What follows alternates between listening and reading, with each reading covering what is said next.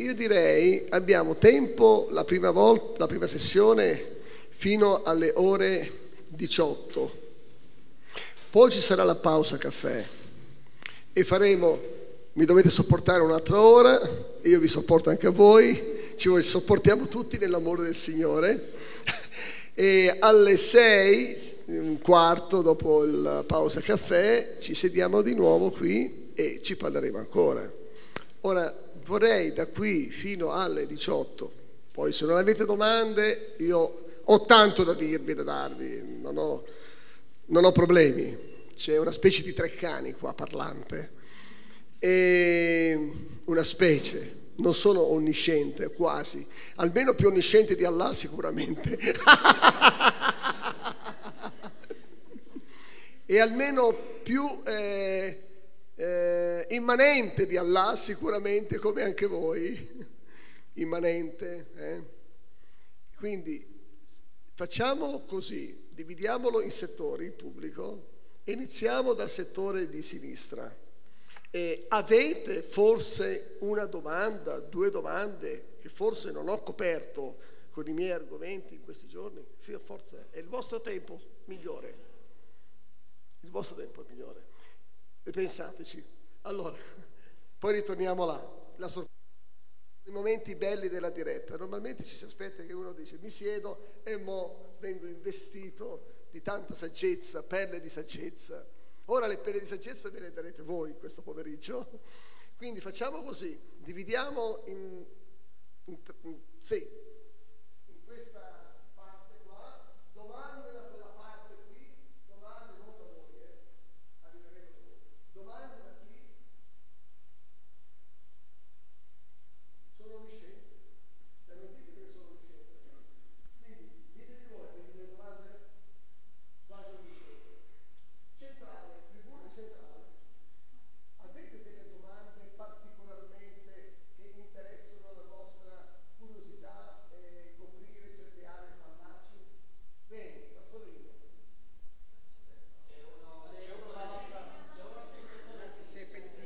Si è pentito, c'è un pentito, c'è un pentito. Benissimo. Eh, una domanda, non so se, se, se, è già stato detto, però il, il nome di Gesù eh, si dice che non è, che non è Issa. Cioè, Scusami. No, che Gesù, che Gesù non, è, non è Issa, nel senso non è lo stesso. Sì. Però come, come si chiama Gesù in, uh, in arabo? Ok. Bella domanda. Grazie Marco perché è una domanda che deve essere utile per tutti noi. Dunque, per dire Gesù in arabo classico si dice Yeshua. Ripetete? Se vi siete, siete incerti ricordate, penna. Yeshua. Yeshua, benissimo. In arabo c'è una leggerissima differenza. Yeshua. Quindi questo magari vi aiuta meglio a ricordare. Fate un accostamento con Yeshua o Yeshua ed è Yeshua in arabo. In tutte le Bibbie in arabo del mondo e tutti i cristiani arabi del mondo dicono Yeah, Rabbi Yeshua, e Ramni, Ramni. E quindi Yeshua è il nome di Gesù in arabo. Bene. Invece in, uh, nel Corano si preclude, si presume che è arabo il Corano, giusto? Ma il, il Corano non è soltanto in arabo. Ci sono anche dei termini che non sono veramente di lingua araba. Il nome di Gesù fa anche questo eh, un'eccezione. Si dice Isa, non Isabella, si sono sbagliati. Volevano dare un nome a Isabella perché hanno tonata Isa, Isa, come Isabella. So, sto dicendo questo per farvi ricordare degli accostamenti. Isa che poi eh, è un suono gutturale in arabo, ma ditelo pure Isa. I musulmani diranno Aisa, Aisa, Aisa. Ecco. E dunque, Isa è tutto un nome inesistente nella Bibbia. E Isa descrive una forma di Gesù, ma che nella Bibbia, con la Bibbia non ha nulla in comune. La, la difficoltà è semantica con noi, perché noi diciamo in italiano Gesù oppure Jesus in inglese, e loro quando vi parlano vi parlano di Jesus o Gesù. Voi comprendete, perché il nome è in comune, la traduzione in italiano è in comune, perché parlano italiano, che loro stiano parlando dello stesso Gesù. Ah, ecco, noi amiamo Gesù. L'avete sentita questa frase? La, la sentirete. E allora eh, il cristiano quando sente parlare un musulmano che dice io amo Gesù, noi siamo, ci luccicano gli occhi, no? È vero? Ma è molto ambiguo in verità.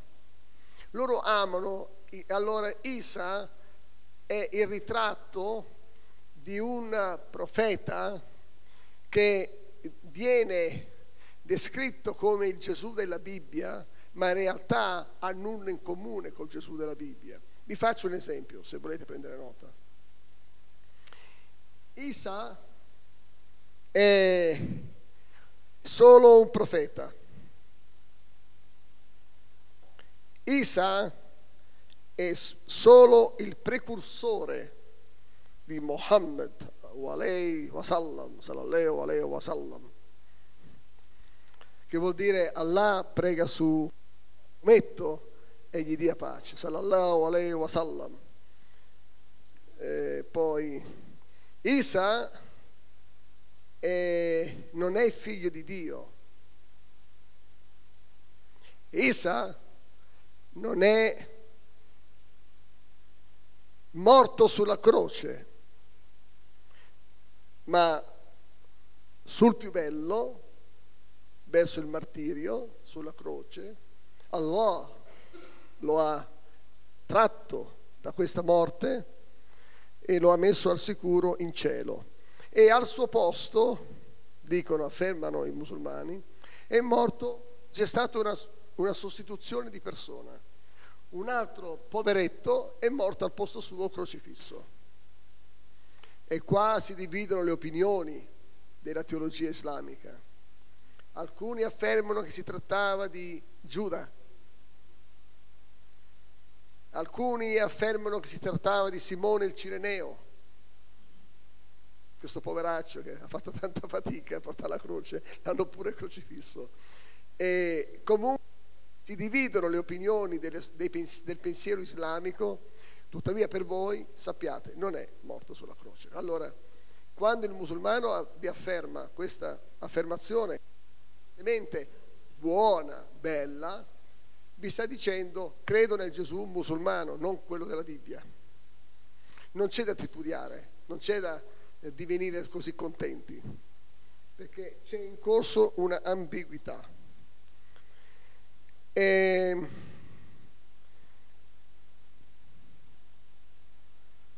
Isa o per preparare la strada a Mohammed ha rinunciato, ha rifiutato di essere un, l'ultimo profeta, ma solo il profeta che viene per preparare la strada a Maometto. E quando loro vi dicono che Gesù tornerà, l'avete sentito questo? Chi di voi l'ha sentito dei musulmani? Bene. E voi dite giustamente, perché siete vittime di un'ambiguità, sono qui per questo, per imparare, cioè, davvero anche noi crediamo che Gesù tornerà. E sentite che avete qualcosa in comune. E forse addirittura io ho pensato, molto, ci vuole poco che diventa cristiano. Vero? Vero? Sì c'è un gioco di parole, un'ambiguità sotto che ci rende naturalmente illusi che sta andando verso la direzione giusta la conversazione. In verità, quando Gesù tornerà, vorrei averlo qui, eh, l'avevo preparato proprio mentre c'erano i canti, quando Gesù tornerà, lui verrà dal cielo e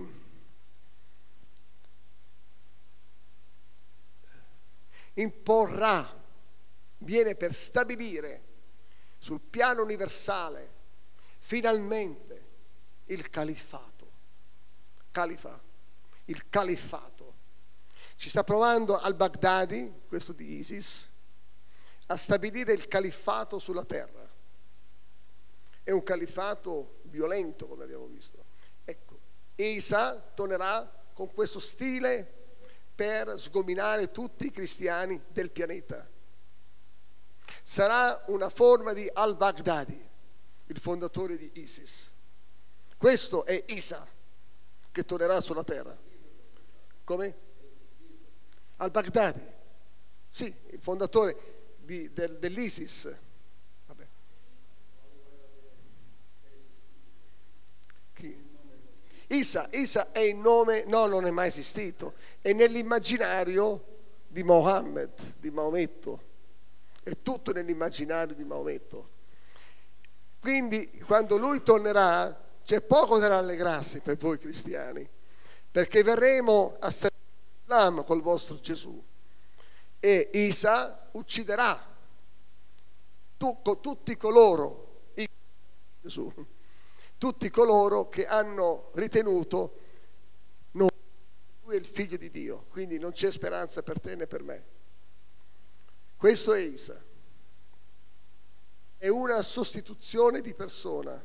Diciamolo in termini moderni, è un falso no, profilo Vi ho imbrogliati, ma si può dire così. È un falso account, un falso profilo, è un troll, un, si può dire, eh, se è la parola in italiano, vabbè, ogni tanto prendo, un impostore, ecco, un impostore. Questa è la mia risposta per Marco, ma anche per quanti di voi avete... Ma ci sono cose positive forse per Isa. Eh? Allora, attenzione, fatevi un elenco di quello che vi dico. Del Corano è nato da un parto miracoloso. Beh, c'è un piccolo punto di contatto. A noi non interessa il Corano minimamente, ma se abbiamo un amico, un collega di lavoro, un parente musulmano o un amico comunque con il quale vogliamo iniziare col tempo, pian piano, a condividere del nostro Gesù, la domanda che potete fare, bellina, è so, mio amico, l'amico mio musulmano, che secondo voi Gesù è nato da un parto miracoloso, è nato da una vergine. Ecco. Ce l'abbiamo anche noi questa credenza, giusto? Innanzitutto perché lo dice la Bibbia. In che senso, fatelo, fate parlare lui, è nato da una vergine? Come è nato da una vergine? Lasciatelo parlare. Vi dirà esattamente quello che direbbe un credente fino a questo momento. E è stato un miracolo, è nato da una vergine, Dio ha mandato il suo spirito nella vergine, proprio così, eh, ve lo dicono. E, ed è nato questo bambino, il profeta Gesù. Seconda domanda, questo nella Sura 2, no, Sura 21,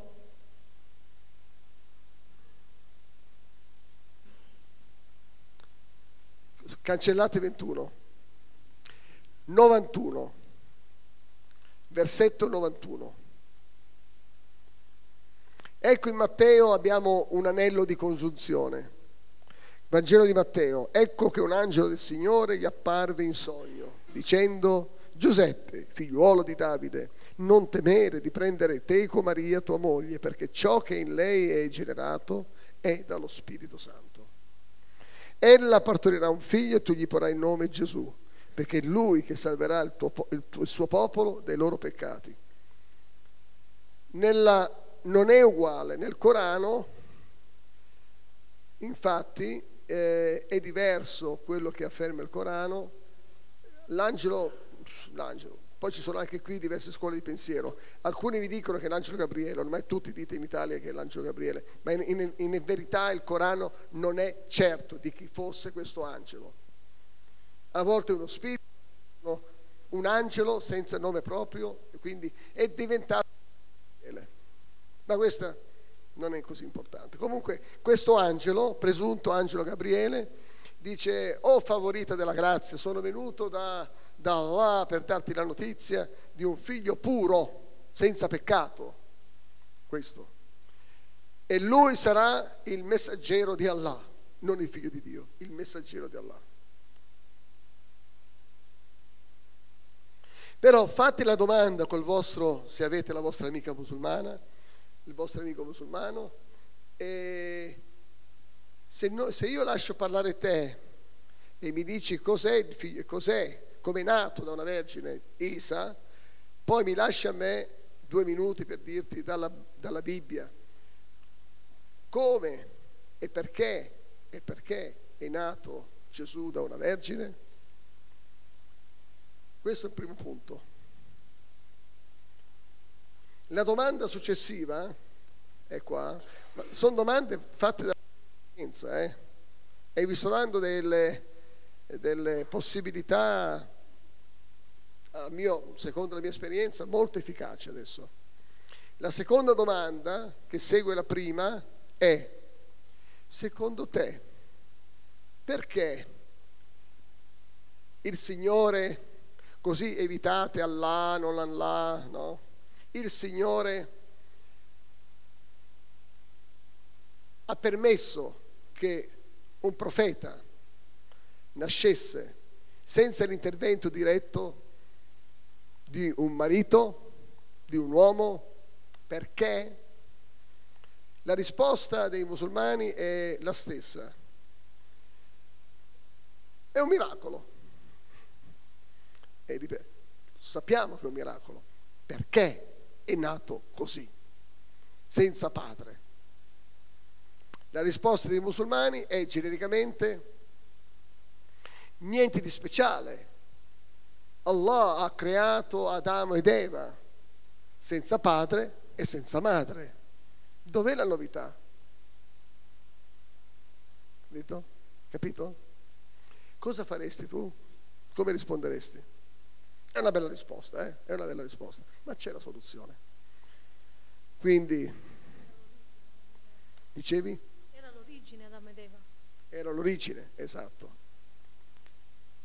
Loro quindi affermano, grazie.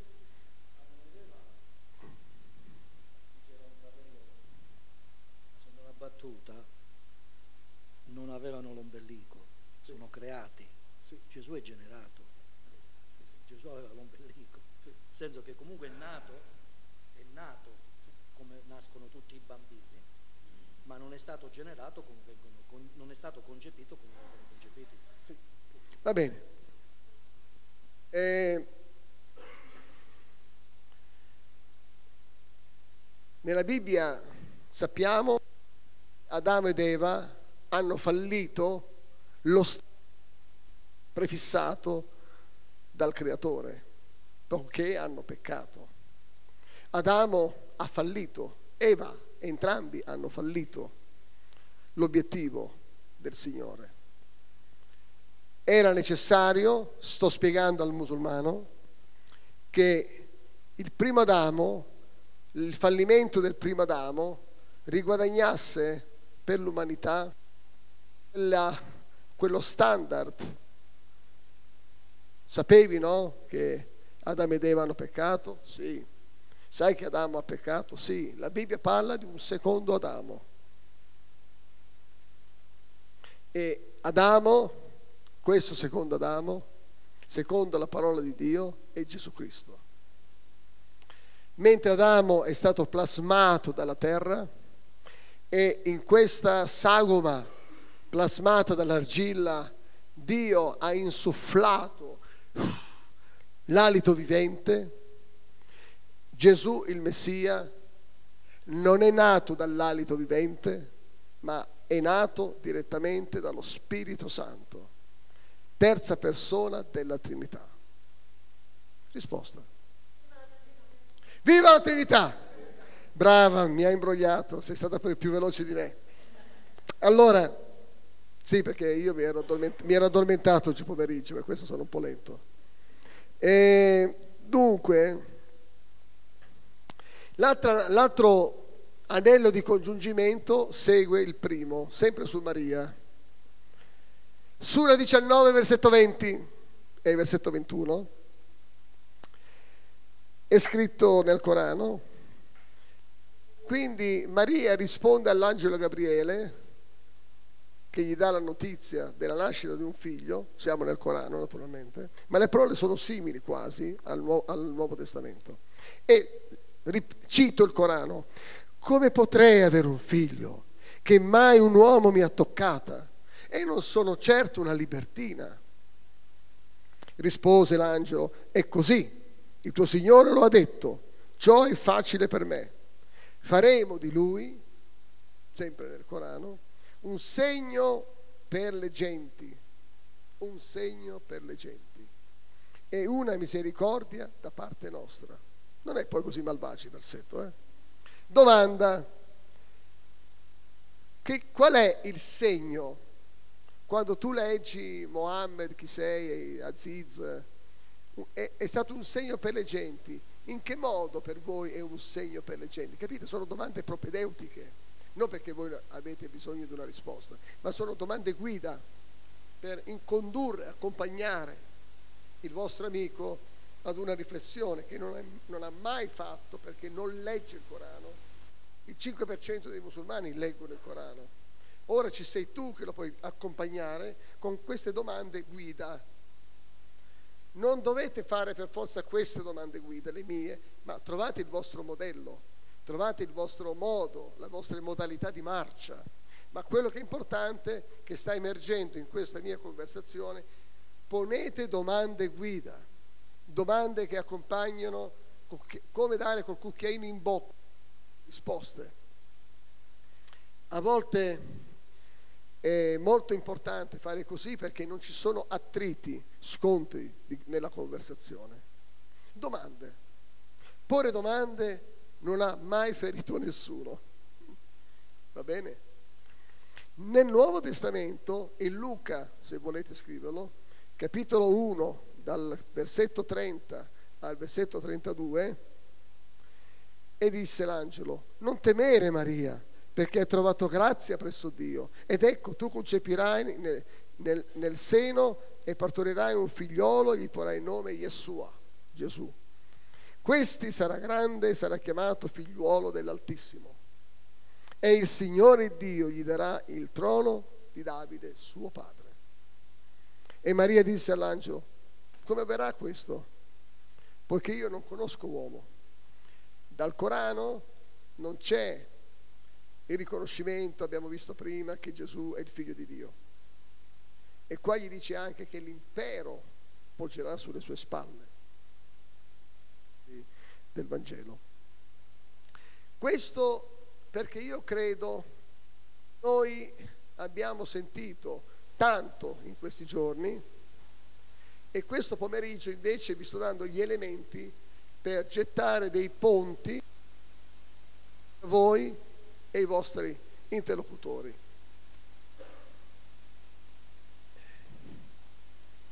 E se parlerete con queste domande, ponendo queste domande, non vi lasceranno più, vi vorranno tanto bene.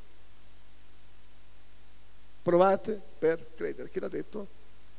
Un personaggio della televisione. Va bene.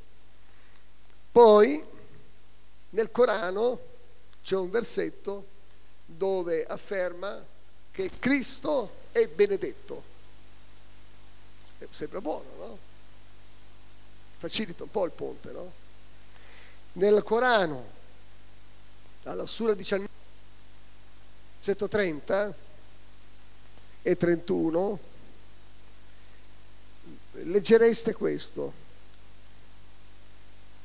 E Gesù disse, Isa, Isa, non è Yeshua. Oggi parleremo di Isa e Yeshua, così sapete quando sto parlando del Gesù della Bibbia, dirò Yeshua. E Isa, quando mi riferisco è utile per voi, se no è facile che vi confondo io, vi confondo. Quindi Isa dice, in verità sono soltanto un servo di Allah. Mi ha dato la scrittura e ha fatto di me un profeta, Nabi. Anche in ebraico si dice Nabi, in ebraico. Mi ha benedetto ovunque sia e mi ha obbligato all'orazione e alla decima. Vedete? Finché avrò vita. Il parallelo, così se vogliamo, un parallelo del un brano sinottico al, nel Vangelo di Matteo al capitolo 21, versetto 9.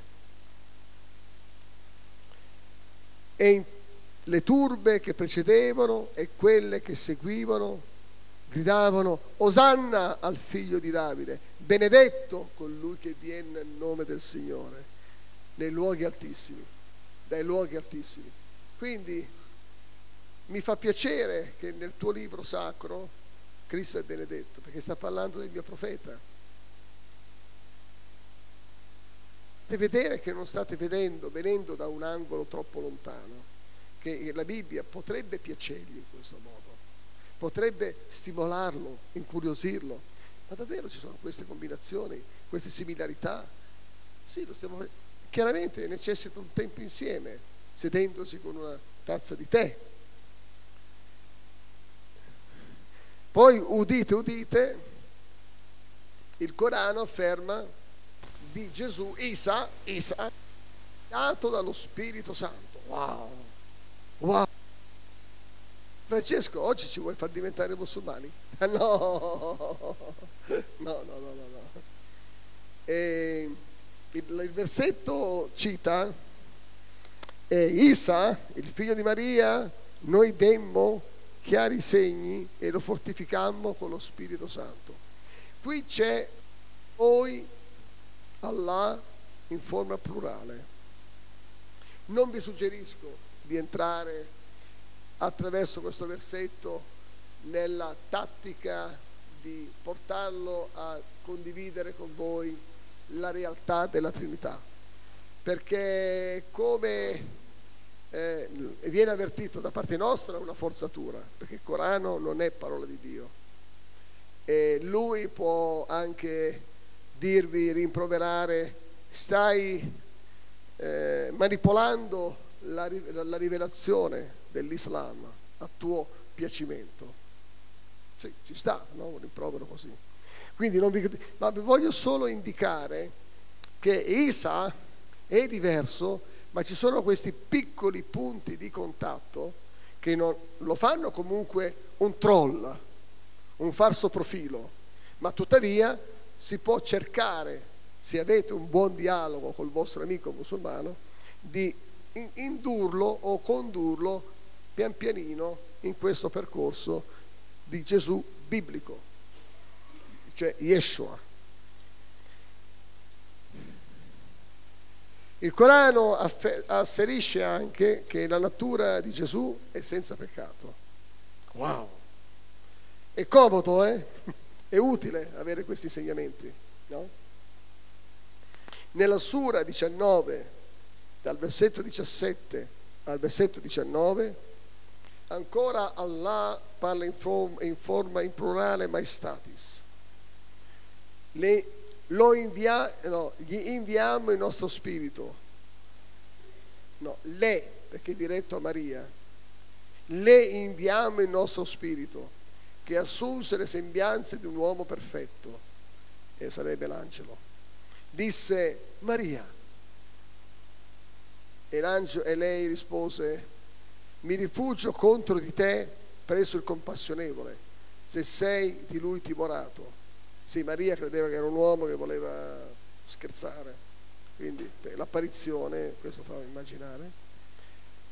E, e l'angelo la rassicura, non sono altro che un messaggero per darti un figlio puro. La parola puro in, ara, in italiano non descrive veramente la valenza che dice in lingua araba. araba è Zacchian, Zacchian. Provate a ripetervelo tra voi stessi. Zacchian, non come Zaccaria, ma Zacchian, Zacchian, senza peccato, per darti, per annunciarti un figlio senza peccato. Wow, wow. Tra poco vi interrogo, eh? vi, preparatevi, vi chiederò questi cinque punti voglio anche attivare la vostra mente perché col pomeriggio, la pennichella, siamo tutti un po' intontiti. Quindi mi direte tra poco, ci hai detto del parto miracoloso di Maria, della sua nascita del, da una vergine, del Cristo benedetto, vi sto riassumendo, guidato dallo Spirito Santo. Farete a gara in velocità a chi eh, riesce a ripetermi queste cose dopo. Ci stiamo? Ok? La natura senza peccato di Gesù, ne abbiamo già parlato, e nella lettera agli ebrei l'autore scrive perché non abbiamo un sommo sacerdote che non possa simpatizzare con noi nelle nostre infermità, ma ne abbiamo uno che in ogni cosa è stato tentato come noi, ma pur senza peccare. Questo è soltanto da presentare al vostro amico. Questo. Eh, non c'è da fare una ridda una discussione a chi è più bravo, a chi è il profeta migliore. Una, non sanno niente di queste cose i nostri amici musulmani. Poi il Corano conferma che Gesù ama miracoli. Certo che chi prende nota in questo momento sarà la prima a superare il concorso, eh, che faremo tra poco. e se voi, eh, i primi tre che danno segno di essere, anche se leggono le note, fa niente, regalerò tre pennette, regalerò una pennetta per ogni persona, non tre, una pennetta per ogni persona. Quindi prendete nota e io vi incentivo, vi regalo una pennetta, ok? Che poi usate con i musulmani, giusto? E pare che Gesù nel Corano è riconosciuto come colui che conoscesse il futuro. Conoscesse il futuro, Isa, Isa. E, e Isa deve essere un segno per la venuta dell'ora del giudizio. Non abbiate dubbi sull'ora, ma seguitemi, dice Isa. Isa dice nel, citando Isa, parla di se stesso qua. Seguitemi, questa è la via diritta. E quando Isa viene con chiari segni, disse, ora devo venire a voi e per rendervi chiari alcuni punti su cui discutere. Basta. Invece nel Vangelo di Matteo, ora subito dopo l'afflizione di quei giorni, Gesù profetizza qui, eh, il sole si oscurerà e la luna non darà il suo splendore e le stelle cadranno dal cielo, eccetera, eccetera. Un altro punto eh, in comune con noi, Isa ha guadagnato l'appellativo di parola di Dio. All'inizio, era la parola e la parola era con Dio e la parola era Dio.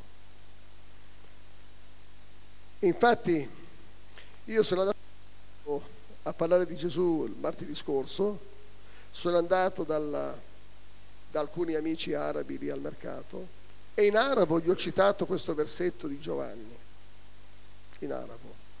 Filbadi che nel kalima, il kalima che nama Allah, che hu Allah. Bigheiri el kalima, attasha kalimutullah. E ho detto, di chi sta parlando? Di Dio. Veramente. I musulmani, che io ho citato questa scrittura, anche se voi non la citate, ma gli fate leggere in arabo il versetto, e gli chiedete la domanda, di chi sta parlando qua? Dice di Dio. Chiaramente non dice Gesù è Dio. Dice bene, benvenuto nel club E chi è questo Dio? È Allah. No. Andiamoci, andiamoci a bere un caffè, ci sediamo con calma e parliamo con calma. E in questo caso, martedì scorso, ho detto lui è Gesù, Yeshua, è la parola di Dio. Ci vuole un po' di pazienza. Ne abbiamo ancora, ci fermiamo qui o abbiamo ancora uno, due, tre, quattro, sette ancora attributi di Gesù? Ci fermiamo qui per, con l'interrogazione e poi riprendiamo col secondo foglio? Ok? Allora, è pronta la gara? Chi fa l'arbitro? O voglio un arbitro? Qua vieni Rino. Vieni qua Rino. Sì, sì, sì, sì. A te ti do un piatto di pasta asciutta. allora, devi, dobbiamo, perché io posso sbagliare, quindi siamo due arbitri, dobbiamo capire chi realmente si sbriga, si sbriga a rispondere prima, ok? No, tu li vedi, perché io mi giro di qua, qualcuno invece sta rispondendo di là e non lo vedo, e poi si offendono, e poi si offendono, e poi si offendono, si affrontano, siciliano, si affrontano.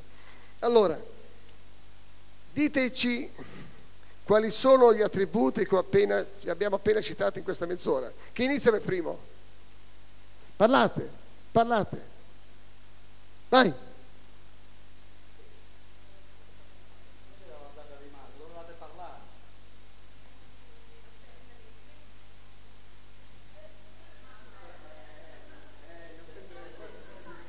Ecco, ecco, adesso, adesso inizia il bello, inizia il bello. Bello, inizia il bello. Si attivano. Si può parlare. Aspetta, una alla volta. Ora lei ha alzato la mano. Sì. Poi?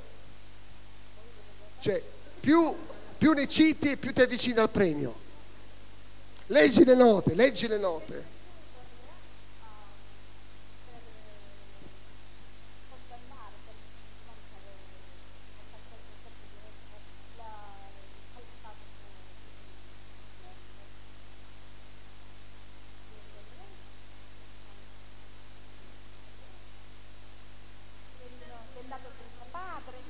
Come? Co- esatto, sì. Bene, mancano alc- alcuni, potete aggiungere, chi è il secondo? Alzate la mano. Jessica, c'era Jessica. Cosa manca? che compirà miracoli Sì? e che, che fu guidato dallo Spirito Santo Sì? e che conosce il futuro. Sì? Mi suggeriscono che, Eh vabbè, noi non sentiamo. Tu hai sentito qualcosa? suggerisco? Io? che ha preso, che ha, ha preso l'appellativo de- di- della parola di Dio. Sì? ok? E fu... sì, Sei quasi arrivata. eh? Sei quasi arrivata. Allora, oh, basta, te. Cosa manca? Manca qualcosa? O li hanno detti tutti? Con calma, prenditi il tempo. Eh, non si sento bene.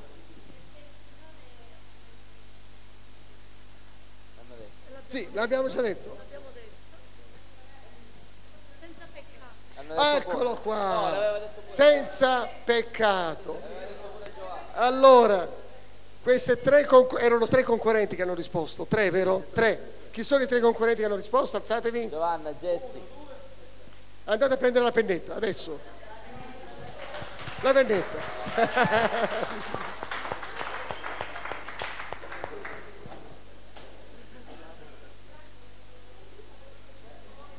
I vincitori hanno preso la pennetta e mo si sono caricati di un carico perché devono condividerla sta pennetta con i musulmani, ma questo non lo sanno ancora. Ho vinto! Bene, bene, avete voluto la bicicletta e mo dovete pedalare queste chiavette qua. Eh, eh, eh, eh, eh. Dunque, ok.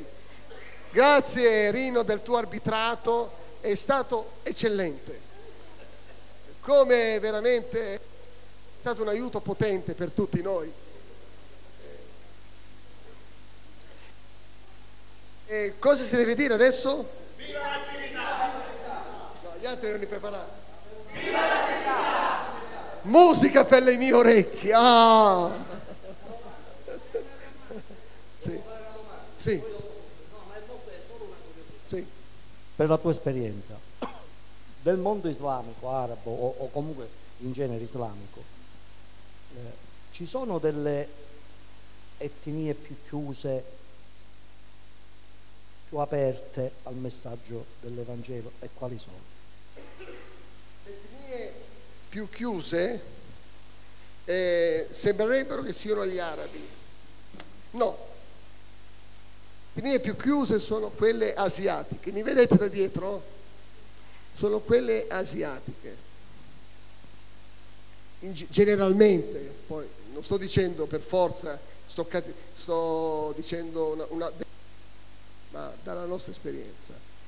I bangladeshi sono tosti, i bangladeshi, ma tosti, tosti, quasi come le tartarughe, coriacei, non si smuovono di un millimetro e amano il confronto intellettuale, i bengalesi.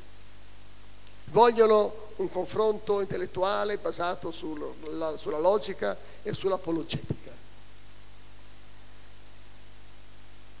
quindi discutono con eh, versetti del Corano, se lo fanno, ma spesso vi salutano e, e cambiano strada, i bengalesi.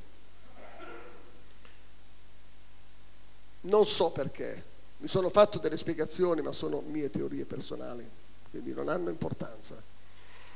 Gli arabi sono più aperti dei altri musulmani. L'Islam eh, copre il Nord Africa, il Medio Oriente, l'Egitto, sapete non è Nord Africa l'Egitto, eh? è il Nord Africa geograficamente, ma per la politica mondiale è Medio Oriente. Quindi quando dico Medio Oriente include solo l'Egitto e poi tutto il vero Medio Oriente e il lontano Oriente.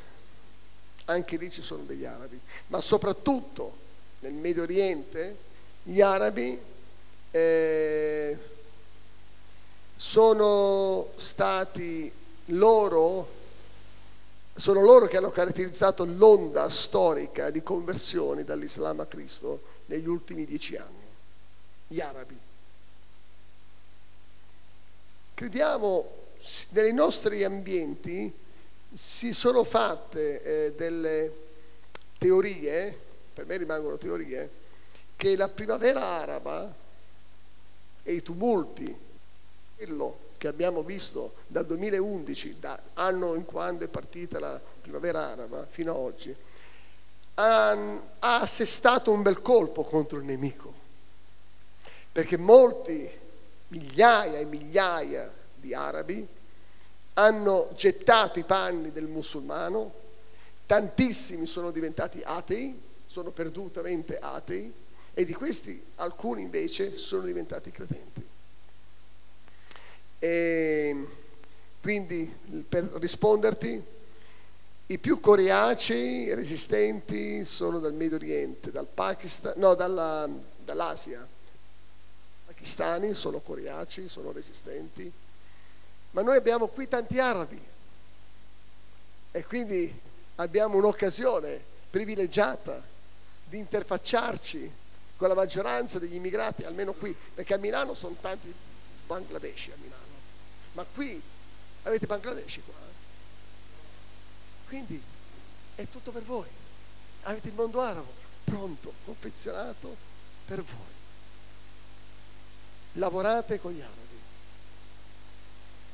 Eh, passiamo alla seconda sessioncina su Gesù nel Corano. No, questa qui no. Fino, fino alle 6, fino alle 6. Mi sembra fino alle 6. Sì, eh, io col tempo ci vado male. Io sono come gli arabi, non guardo mai l'orologio. Allora, Gesù, Isa, Isa, è creatore del Corano, ma creatore non del mondo, creatore di, di animaletti, uccelletti, che ha sagomato con l'argilla, con la terra e ha insufflato l'alito vivente e poi li ha liberati. Sì, viene dal proto Evangelo, sì. E, e i Vangeli sinottici sono all'interno del Corano. I, no, i Vangeli sinottici, i Vangeli apocrifi, scusate, i Vangeli apocrifi, come il proprio Vangelo. E lui è un mediatore, secondo il Corano, perché tutta l'intercessione, no, questo qui è un errore mio, non, non c'entra, no, no, cancellate. No, niente, torniamo indietro. E sulla morte di Gesù invece, il Corano nega la sua morte, crocifissione, la sua risurrezione. E questo eh, sfascia, demolisce tutti quei piccoli tentativi di, con questi piccoli ponticelli alla parola di Dio. Solo perché è morto, solo perché è morto sulla croce e nel Corano non è morto, Ritenete quindi il Corano un libro assolutamente eretico. Quindi io vi ho suggerito solo dei, delle cose in comune che Isa e Yeshua potrebbero essere stimolo di conversazione, ma non basate le vostre conversazioni su queste cose del Corano, assolutamente. Proibito. E... Però il Corano afferma che un giorno Gesù morirà, perché questo Isa, Isa che torna nel giorno di e fa man bassa e uccide tutti i cristiani, un giorno morirà anche lui sulla terra. Un giorno morirebbe anche lui sulla terra. E, e, lo, lo stanno aspettando che torni per seppellirlo a fianco alla tomba di Maometto. Quanti secoli devono quanti secoli devono aspettare? Quanti secoli dovrebbero aspettare i musulmani per seppellire Gesù a fianco alla tomba di Maometto? ok, ok. E... Non sento bene, come? Prima di morire ucciderà i cristiani e poi morirà si sposerà prima di morire farà, e metterà al mondo due figli, addirittura. Pure. Ce n'è fantasia. Forse si faceva le canne, ma detto. Qualche LSD. Scusatemi, ci vuole ogni tanto una battuta per strammatizzare. Ma dobbiamo avere passione più per i musulmani, non dobbiamo tanto prenderci come Maometto, ma tanto più i musulmani sono vittime di queste menzogne. Sono solo vittime, schiavi. Quindi il Corano alluda, allude a un Gesù che tornerà e dice sura, nella sura 43, versetto 61,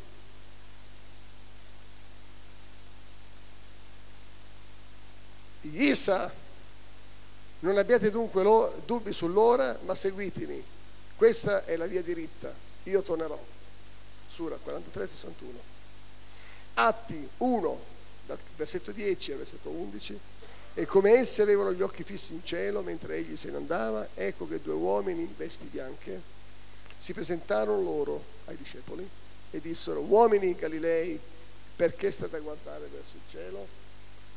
Questo Gesù che è stato tolto da sunto in cielo verrà nella medesima maniera che l'avete veduto andare in cielo. Tornerà, Gesù tornerà, Yeshua, Yeshua. Ultima, e poi facciamo l'ultima gara, qua ci rimetto con le pennette oggi. Eh, e quando Allah disse, oh Isa, io ti farò morire e ti eleverò a me. Nel Corano la traduzione è falsificata, perché in arabo dice, Isa, io ti farò morire. Inni utawafi e ti eleverò a me, Warafa lei. E quindi Qua non sta parlando della sua morte, ma della morte non sulla croce, sta parlando della morte che avverrà quando- dopo che lui tornerà. Bene, io penso che adesso facciamo la gara di queste qua, sono pochi, uno, due, tre, quattro, sei spunti. Chi vuole rispondere? Allora, il primo, sei tu. Ha alzato prima lui la mano. Prima, prima il fratello. è creatore, Aspetta, Vado a controllare. Vai. è, è creatore non, non, del, non del mondo ma di, di animaletti che lui creerà col- con la Sì, creta. sì. E to- e tornerà di, di nuovo sulla terra per uccidere e sterminare cristiani. sì. Poi vediamo, eh, lui, mo- Basta. eh, lui morirà. Due, due, due, due vanno bene. Tocca a te. Quali mancano? Quali mancano? Allora, non è morto sulla croce, non è neanche risorto, Sì, tornerà e sterminerà tutti i credenti. sì. Eh, aspetta un attimino. si sposerà, avrà due figli e dopo morirà sulla terra e lo seppelliranno vicino a Maometto. Bene, manca qualcosa? È tutto giusto? È tutto giusto? Lo eleveranno al cielo. O poi tornerà? E poi morirà sulla terra. Chi sono i vincitori qua? Tu devi non parlare, tanto, tanto li cacci tu i braccialetti. Va bene? Allora chi sono i vincitori? Alzate la mano. Uno, due. Andate a prendere la, la chiavetta, la pennetta. Vai, vai, un applauso. Bene. E qua finisce la prima sessione. Ora ci meritiamo tutti un premio, anche se non abbiamo risposto nessuno. Qual è il premio? Un caffè. Un caffettino. Un caffettino. Andiamo, andiamo. Bisogno, vero pastore, di un cambio generazionale. Un cambio generazionale. Noi siamo, siamo spompati. Eh, c'è un vecchio detto antico, non so chi l'abbia coniato, che a me, mi pia- a me piace molto. Eh, se i vecchi potessero e se i giovani sapessero. Chi l'ha fatta questa frase? Ma è fantastica. È un ricambio generazionale e abbiamo bisogno di voi. Gesù ha bisogno di voi giovani. E vorrei questi giovani che li facciamo sedere qui davanti con un applauso. Venite qua. Venite qua, sedetevi qua. Venite, venite, sedetevi qua. Sedetevi qua. Dai, sedetevi qua.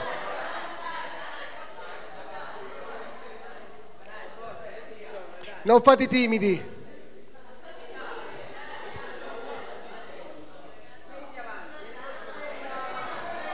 Il mondo è vostro tra dieci anni. Oh, qui, sedetevi, sedetevi qua. Vieni giovane, come ti chiami? Siedi, siedi- siedi qua, siedi qua. Ok. è, è sensazionale.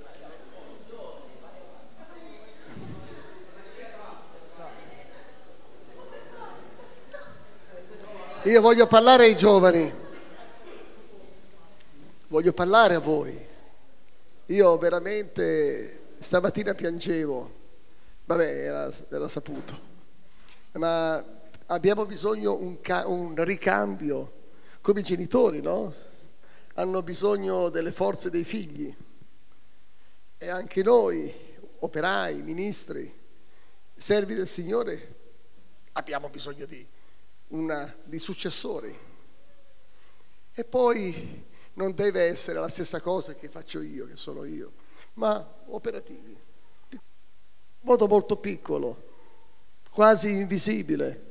Gesù quando è nato è nato in un posto insospettabile, il re dei re, il Signore dei signori, il figlio di Dio, l'onnipotente, è nato in una stalla, piccole cose. E ma che grande cosa da quella nascita così. Voi giovani avete eh, sicuramente qualche possibilità di vedere coetanei e donne coetanee eh, velate, forse, e meno velate. Vi voglio avvisare che sono eh, come voi, questi coetanei o donne coetanee, che amano le canzoni di Negramaro, cantano le canzoni di Vasco Rossi, perfettamente come voi, e parlano il calabrese perfettamente come voi. Sono esattamente come voi. E sono però militanti, non sembra, ma sono tutti i vostri coetanei, questi coetanei, alla Negramaro, alla Vasco Rossi, sono combattivi, non cattive, eh, ma sono decise, sicure che questo pianeta deve essere islamizzato. Frequentano le università, hanno i migliori voti all'università, superano anche i 30 trentesimi e, e mirano con le loro lauree a insediarsi nei posti di comando, nei salotti, dove un giorno premeranno anche loro dei bottoni, avete capito il senso di bottone, no? Quindi vogliono influenzare il pianeta. Sono veramente ammirevoli da un punto di vista, perché sono zelanti, e non hanno bisogno che parlate con loro tanto del, del Vangelo, come invece vedete, vedono in voi anche quel flusso di passione per il vostro Dio, come loro hanno questa passione. E questi giovani hanno, la, operano sotto un ombrello in Italia e hanno molte succursali in tutta Italia, almeno in 25 città italiane. Se voi prendeste, magari mi inviterei a prendeste Facebook e digitaste adesso qualcuno di voi che è a campo, eh, questo ritenetelo un incontro non come parlare con i musulmani, ma vi sto eh, presentando una situazione che è ignara, sconosciuta a tutti. E andasse su Facebook e scriveste GMI, G, Genova, Milano, Imola, forse non lo so se qui in Calabria ci sia, ma al nord c'è, ci sono eh, questi, eh, queste missioni che GMI è un acronimo che sta per Giovani Musulmani Italiani. Giovani Musulmani Italiani. Vanno dall'età di 18 anni ai 35 anni. Hai trovato qualcosa? C'è un GMI vicino a voi?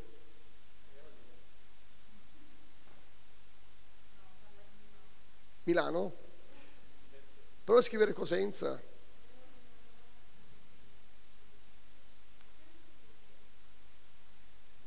Non sento, io non sento ragazzi. Ok, no, no, parliamo di centri GMI.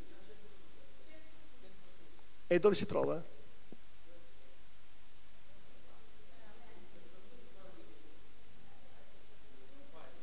Geograficamente è lontano. Vabbè. Ok. Allora, questi centri GMI hanno programmano eventi, eventi ben preparati, abbiamo detto che sono universitari, e preparano eventi interculturali sponsorizzati spesso dalle nostre istituzioni comunali. Loro riescono a guadagnare prestigio nel nord perché fino adesso, do, quando possono, eh, si rendono utili a lavori di volontariato, raccolgono nei parchi qualcosa di pericoloso per terra, puliscono, puliscono i parchi o puliscono le spiagge e si rendono utili con lavori socialmente, appunto, vi ripeto, utili. E le istituzioni ammirano il volontariato di queste ragazze.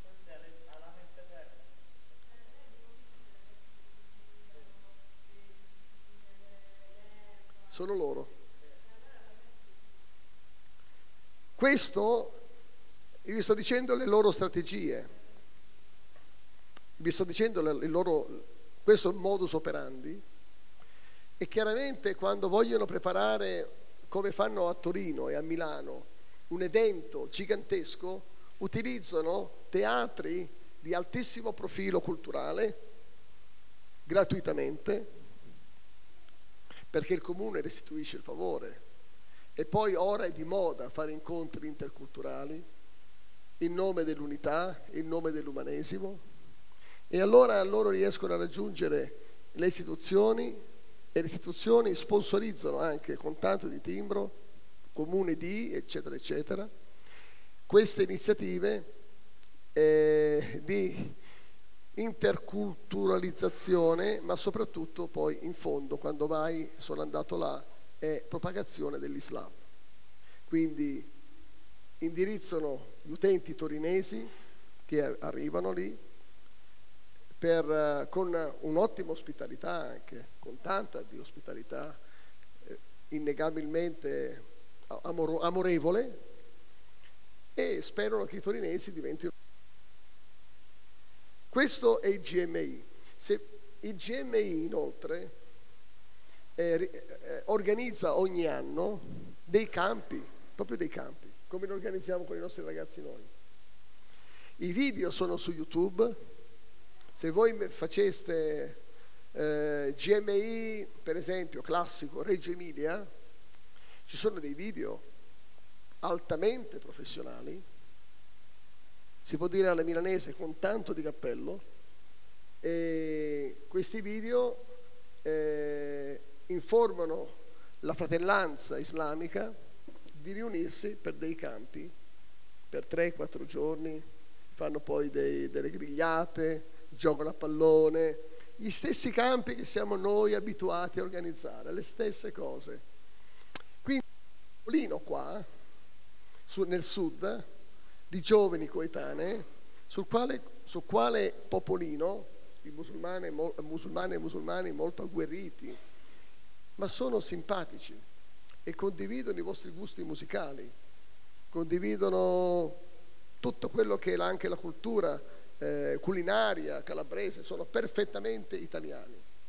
Quindi vi incoraggio a guardarvi intorno, non a, vedete, già non andate da loro, già guardarvi intorno, già andare su YouTube stasera e guardare GMI, YouTube Milano, GMI, sempre su YouTube, che so, Cosenza, Reggio Calabria, non lo so, per rendervi conto che c'è una realtà intorno a voi e una sfida che si è presentata anche per voi giovani. Noi siamo Matusalemmi e abbiamo le nostre sfide con i Matusalemmi, con i vecchietti, ma voi avete anche il vostro buon lavoro da fare, rendendovi conto di quello che c'è. E ehm, cosa ne pensi tu di questa informativa che ho dato in modo che sappiano anche che qui c'è comunque una presenza.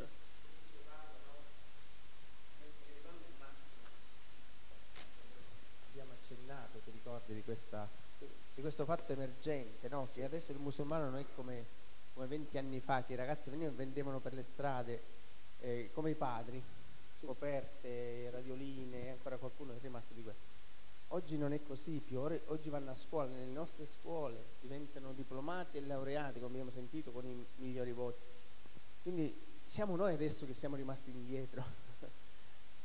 cioè quello che vogliamo dire anche questa sera, spero che siamo in questa sintonia anche con Crede di sì, ehm, che bisogna veramente mettercela tutta e lavorare sodo anche per raggiungere quei livelli pure noi, no? dove non dobbiamo comandare il mondo, ma sapere come parlare sapere come rispondere, come porci davanti a, questa, a questo fenomeno che avanzerà indiscutibilmente. Quindi se prima era il semplice musulmano cittadino non aveva a che fare con quello di di Milano o di Roma, adesso non è più così, con questi mezzi, con queste... Eh, questo modo anche in un attimo ci si raduna, in Sì, un sì, attimo si... sì. Quindi adesso non è più come 20 anni fa che diventa difficile avere queste, radunare un popolo, no? E mettere su un popolo non più di, sai, non so di che parli.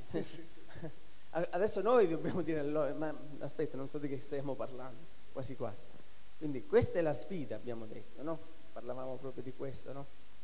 Eh, perdonateci, siamo vecchi, ma abbiamo uno sguardo verso il futuro e forse più dei giovani vediamo qualcosa che gli altri non stanno vedendo, che se stiamo a questi ritmi, noi cristiani, se andiamo a questi ritmi, non fra 20 anni, fra 5 o 6 anni saremo sopraffatti.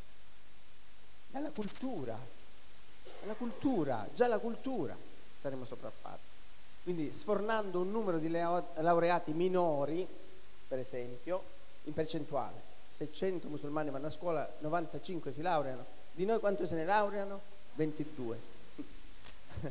se 100 vanno in un liceo e 1000 dei nostri vanno in liceo, loro 80 si laureano, su 1000 se ne laureano, si diplomano 80. Cioè se andiamo a questi ritmi e non consideriamo, cioè noi parliamo da cristiani adesso, eh? non parliamo da sociali, oh, stiamo perdendo la gara tra Italia e, e Marocco. Qui stiamo perdendo altro che la gara. Se non stiamo attenti perdiamo l'identità, perdiamo il territorio. Ma io parlo di territorio spirituale, non parlo di territorio eh, delimitato da confini, regioni, Calabria. Parliamo di territori che Dio ci ha assegnato, noi facciamo sempre queste battaglie spirituali, Dio ci ha detto una terra la difendiamo, con la fede la conquistiamo. Quindi parliamo in questi termini. E voi mi dite, ma che c'entra la cultura? Che c'entra la scuola? E no, cari miei, io voglio sfatarlo questo video. Abbiamo lo Spirito Santo. Non cadiamo in queste trappole. Perché finora io, poi non so il fratello, non ho incontrato nessuno al 100% spirituale. Tu l'hai incontrato? No, No. dei venuti nel club. Eh? Dei venuti nel club. Ah, ok. Quindi anche se diciamo lo Spirito Santo mi illuminerà, ok, grazie a Dio.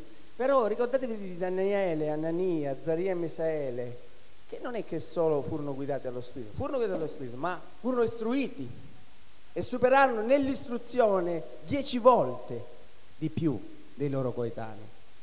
Quindi abbiamo l'aiuto dello Spirito e per questo grazie a Dio che questo ci fa essere non superiori di razza, ma superiori di quella rivelazione dove noi non arriviamo, Dio ci rivela. Io ho preso il tempo. Però questo è quello che volevo dire a questi Certo. ragazzi. Sì. No? Penso E io vorrei- su questa linea. Vorrei eh, allora dirvi che vogliamo come meta garantirvi un ombrello, una cooperazione da Milano. Vorremmo garantirvi eh, la nostra esperienza dove localmente voi potete muovervi, noi no, ma siete coperti anche dalla nostra struttura con i mezzi anche a disposizione vostra. Credo che sia tra una settimana, io ora sto parlando, ma spero al Signore che magari sia recepito, perché non siete pronti, forse è questo quello che sto dicendo, e formalizzare questo piccolo incontro con due o tre rappresentanti del restante gruppo qui seduto come un direttivo all'interno dei giovani della Chiesa qui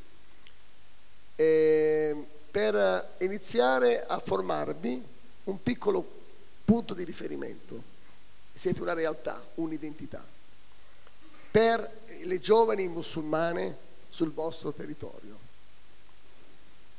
e avete bisogno di guida, protezione spirituale, preghiere, questo la Chiesa ve lo dà sicuramente. E poi sull'aspetto anche formativo, noi siamo qua. Da distanza noi possiamo raggiungervi e periodicamente anche venire a visitarvi, magari fra 3-4 mesi per dire, per sostenervi, incoraggiarvi e sentire anche come le novità, quello che sta succedendo sul nostro territorio qui con le donne giovani e i, e i giovani musulmani. Quindi, per epilogare, un gruppo che venga istituito nella Chiesa con la copertura spirituale, eh, un gruppo di ragazze e ragazzi dove eh, due possono essere i portavoci del gruppo, non leader. Non stiamo parlando di leader, eh? non vi dovete eh, preoccupare. Due portavoci del leader al pastore e con noi. E quello che c'è necessità di fare, c'è bisogno di sopperire, noi da Milano lo faremo. Abbiamo del materiale già creato per raggiungere i giovani musulmani, ma io da Milano non riesco a, a fare nulla qui. E questo materiale, questi strumenti sono più che disponibili. Qualcuna di voi si è forse iscritta al corso, se si dice in inglese, come? E-learning, qualcuno di voi si è... Tu? Ma tu non sei sempre qua.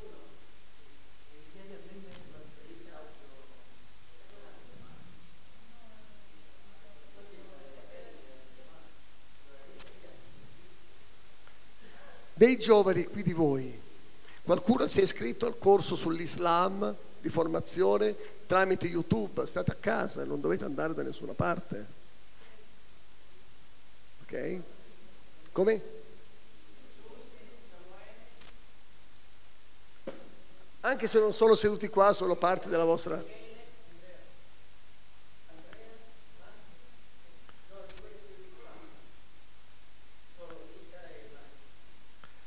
Così è un corso, non è impegnativo, è su YouTube, sulla piattaforma YouTube. Noi carichiamo, è un corso, un ciclo di sei video con i migliori professori del mondo, veramente. E possono essere distribuiti questi corsi non solo sulla piattaforma YouTube, io li metto su YouTube ogni tre settimane, uno un, un video lezione alla volta Abbiamo 175 iscritti in questo momento da tutta Italia e stiamo coprendo una ventina di regioni italiane con questi 177 corsisti. Soprattutto tutti al nord e il sud è vuoto. Ma non è perché è vuoto perché a voi non vi interessa, perché ci sono meno opportunità di evangelizzare i musulmani perché le fabbriche sono al nord e non sono al sud, tutto qui. Sì, ma meno. Ma sì, esatto. Quindi vogliamo anche riempire anche la, la testimonianza anche da questa parte della nostra nazione. Allora, vi incoraggio di eh, guardare questi video. Chi sono quelle persone iscritte? Alzate la mano. Ecco, e coloro che sono iscritti, dei giovani, riunitevi una volta al mese, una volta al mese, All'interno del, del programma della Chiesa ci pensa il pastore Domenico a vedere dove ritagliare mezz'ora per gioire, mangiarvi una pizza, bere la Coca-Cola, il caffè e loro vi diranno, voi fratelli che fate il corso, gli date degli aggiornamenti, dei riepiloghi, perché voi naturalmente quando guardate il video avrete un block notice, avete degli appunti e poi li riportate alla comunità dei giovani.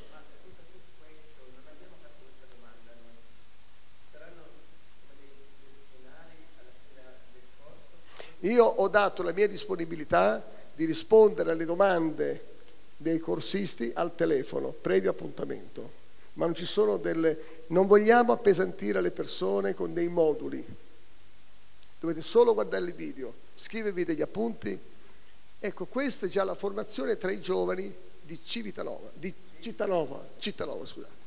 Quindi già voi giovani che siete al ciclo di sei video, Dovete distribuire queste risorse all'interno della squadra, così che non tutti devono spendere tempo per la stessa cosa. No?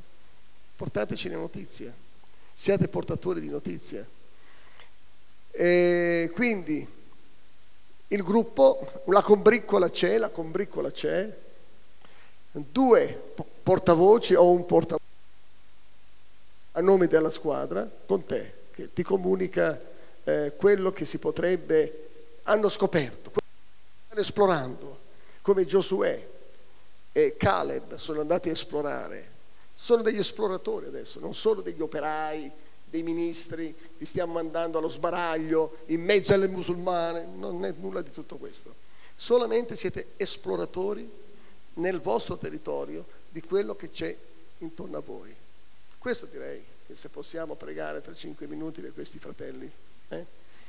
E domande? Ho una domanda. Ehm, la differenza tra musulmani sciiti e sunniti e che cosa sono i Musawi? Una volta ho sentito una cosa del genere, un termine del genere.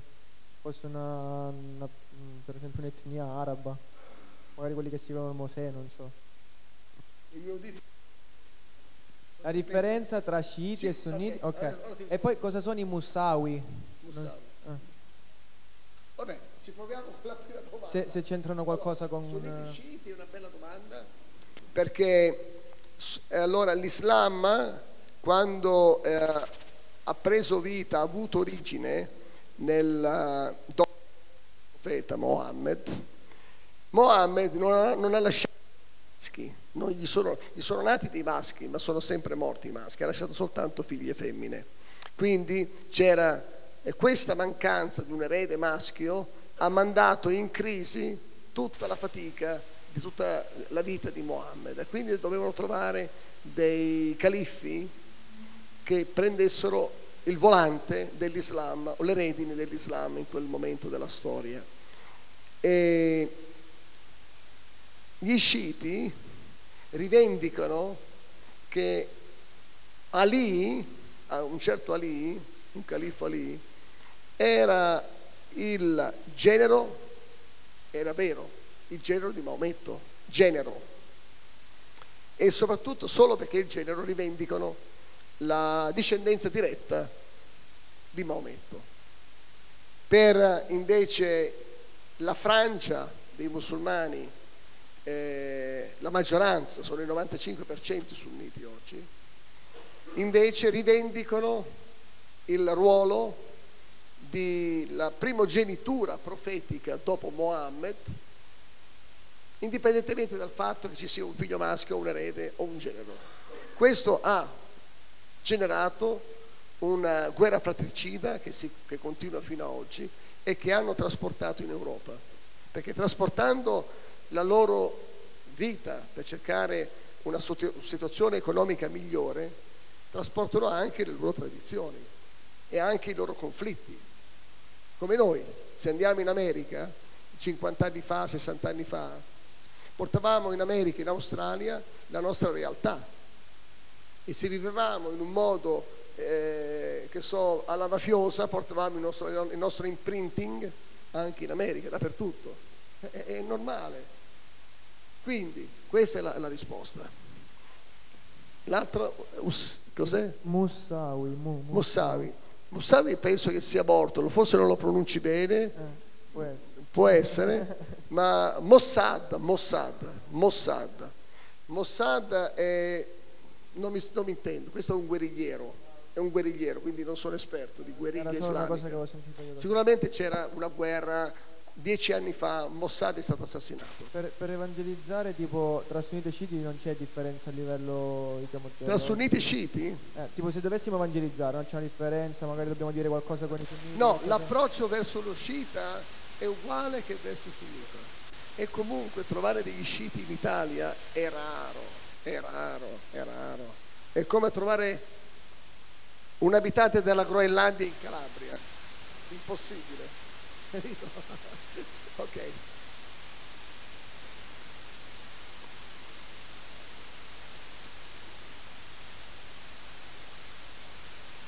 Eh, allora, ieri abbiamo parlato del, ehm, della questione del ponte, no? dell'angoscia che vivono tutti i musulmani. E, e poi ho chiesto a, a Salvatore ehm, se anche le donne vivessero questa, questa angoscia no? della difficoltà di attraversare questo ponte di finire all'inferno alla fine. E, per quanto riguarda invece le ragazze eh, islamiche, cioè eh, con loro quale tipo di approccio sarebbe più opportuno? Loro vivono le stesse angosce mh, delle, delle loro mamme, dei loro padri oppure hanno altri punti deboli? Il punto debole è, molto sofferto, basta che io vi rimandi alle cronache che spesso succedono di ragazze adolescenti musulmane che si innamorano o vivono all'occidentale e la fine che fanno. Quindi queste, spesso, spesso le ragazze giovani musulmane eh, vivono la realtà tradizionale religiosa in casa con la massima osservazione e ubbidienza. Nello stesso tempo strizzano l'occhiolino all'ovest, all'occidente, perché non possono fare a meno, loro vogliono vivere l'occidentale. E questo è il dramma. A volte questi drammi si traducono in cronache che i media ci riportano, sono vere, dove avete sentito delle volte, no? Vengono uccise delle ragazzine perché vivono colpevoli di vivere l'occidentale, oppure le prendono con la scusa di andare a salutare i nonni a Natale e poi non le riportano più a casa. Allora, questo è il loro problema. È sicura- sicuramente un'amicizia non che parte in partenza per evangelizzarla, ma un'amicizia. Eh, parlate delle canzoni anche di Vasco Rossi, anche se Vasco Rossi non mi piace, eh, è un ipocrita, ma trovate un attimino una- un ponte tra voi giovani per parlare di cose comuni. Eh, potete anche chiedere loro quali sono i tipi di velo, le differenze di veli che esistono. Venite incontro perché questo permetterà per voi ragazze, finirà l'argomento, arriverà l'argomento per parlare della sua fede. Non dovete replicare, rispondere, commentare necessariamente. State, fatevi, si accorgano che voi non siete delle donne evangeliche marziane, ma siete delle donne di Dio pure, sacrosante, rispettabili della vostra fede. Questo in voi a loro piace, perché avrebbero vergogna di rivolgersi nel parlare ad una ragazza che veste in un modo molto succinto, ecco, eh, le sue amiche musulmane non la saluteranno più. Quindi eh, questo, ed è bello questo, è bello, è un valore, è un valore che in comune anche voi. E questo è un valore sul quale potete trovarvi d'accordo, senza parlare necessariamente di Maometto o di Gesù.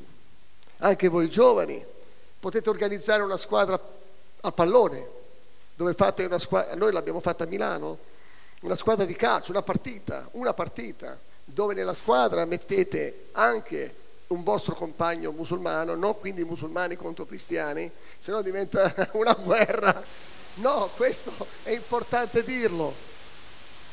Oppure partite di pallavolo. Chi è qua l'esperto di pallavolo? Bene, organizza una squadrina. Inventate attività ludiche. Attività ludiche per scaturire poi in una più intima amicizia. Là, a quel punto, la, la sua testimonianza e la tua non vi prenderete per i capelli, ma sarà già stata una, una preparazione, c'è già un fondamento. E giocare a pallavolo, fate la grigliata. Ecco, questo è mia, il mio suggerimento. Perché voi non dovete andare allo sbaraglio, ragazzi. Ok? Non voglio questo, non voglio scoraggiarle. Giocate, giocate, giocate, giocate. Tutto qua. Solo giocare.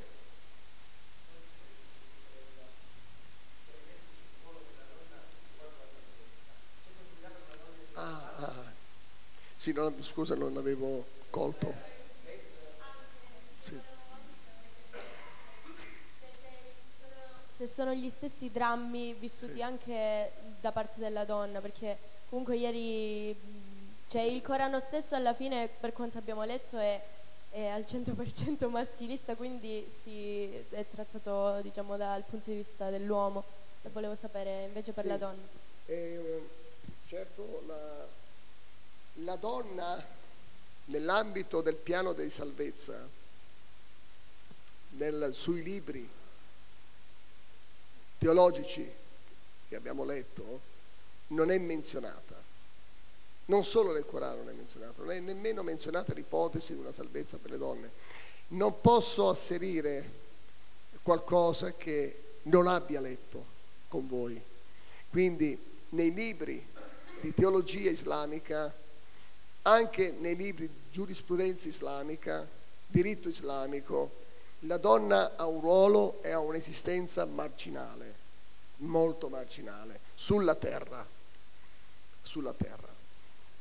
E il Corano quando parla di, sal- di salvati si riferisce solo a uomini nel Corano. E i salvati del Corano, quando arriveranno dove pensano di arrivare, sperano di trovare Las Vegas. Donne, alcol e macchinette slot machine. Ma per le donne non c'è nemmeno Las Vegas, non si sa che cosa ci sia. Allora, su questa domanda, Viviana, no, no, Federica, Viviana scusami, Viviana, Federica, sicuramente una domandina sarebbe, quando, dopo che avete giocato e giocato e così per caso, dice, ma nel Corano se io volessi essere salvata, cosa mi offre l'Islam a me come donna? Basta. Le domande non offendono mai. Non a te cosa offre l'Islam nel paradiso. È, già è un pugno nello stomaco, perché lei sa già che non c'è niente.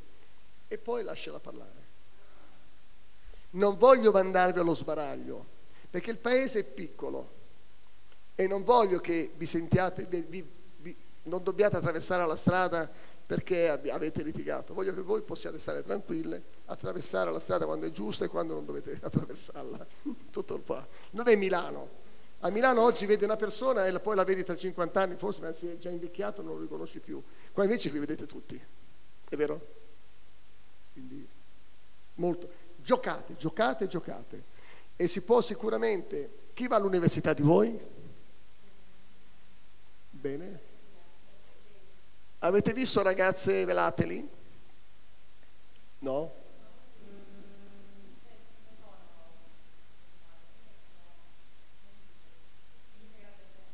So, sì, sì, certo, certo. Se il Signore ora preghiamo vuole a suo tempo, a suo tempo, darvi il là, anche se non sarà immediato, ma questo piccolo, eh, si dice, vabbè, incontro può solo servire per realizzare che c'è un potenziale oggi. Vero pastore? C'è un potenziale. Quindi benvenuti nel club, il grande club dell'opera del Signore. Possiamo, fratelli e sorelle, pregare per questi nostri giovani? Possiamo, il pastore volevo dire. Sì. Allora, quindi eh, le donne che, se, che senso hanno a, a, questo punto vivere nel, in questo ambito se eh, c'è tutti i sacrifici che loro fanno, tra virgolette, per questa religione, per questa specie di salvezza, a, a giustificare i comportamenti del marito, a cercare di, copre, di coprire tutti eh, i, i buchi, tra virgolette, che ci sono nell'Islam, loro perché lo fanno se alla fine sanno che non sono nemmeno salvate? Ma loro non diranno questo, non lo asseriscono con le tue parole o con le mie parole, questo non lo asseriscono. La deve morire. Quindi c'è sempre al lato, a fianco, il cosiddetto fatalismo, il concetto di fatalismo. Quindi, inshallah, quindi, quindi, visto che il loro Dio eh, non è stabile, non è fedele nella parola che dice, può cambiare dall'oggi al domani, sì. loro sperano fino alla fine che alla fine eh, lui possa cambiare idea e possa salvare anche loro. Fatalismo, sì, rientra nel fatalismo. Viviana, questa volta è Viviana, è vero. Io ho una, una domanda. Eh, se ci trovassimo nel, nel caso, io dico, eh, riguardante i musulmani maschi, no? gli uomini, sì. se ci ritroviamo ad esempio con dei musulmani che sono diciamo un pochino ubriachi, no? perché alcuni eh, si, ubria, eh, ubria, io ne ho visti alcuni che che bevono, come avvicinarci a queste persone? No, non è per voi. Io, non è per voi. Io ho parlato adesso di universitari, studenti. Questo... Ah, i più grandi, i più grandi no. Eh? Tacchia, te ne vai. Te ne vai. Te ne vai. No, non è gestibile questo ancora. Non, è, non, non ve lo richiedo e non dovete esporvi qua. Si sta parlando di persone di buone famiglie, studenti di buone famiglie, dove si gioca insieme a calcio, si fa amicizia e nient'altro. Ma non cercate guai, ragazzi, non cercate guai, lasciate stare. Tacchia, calabrese. sì, sì, sì, sì. Volevo chiedere, siccome mi è capitato di vederne qualcuna, di conoscerne qualcuna, come mai qualche ragazza, che sono poche, non porta il velo, che comunque è grande, quindi non portano proprio la copertura del capo? È normale? Mi ripeti la domanda, io non sento bene.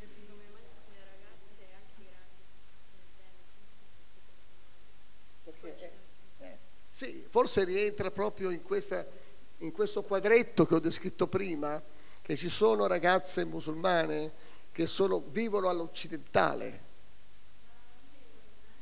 Non portare il capo, il padre? A volte escono, dai, siete donne, siete donne, siete donne.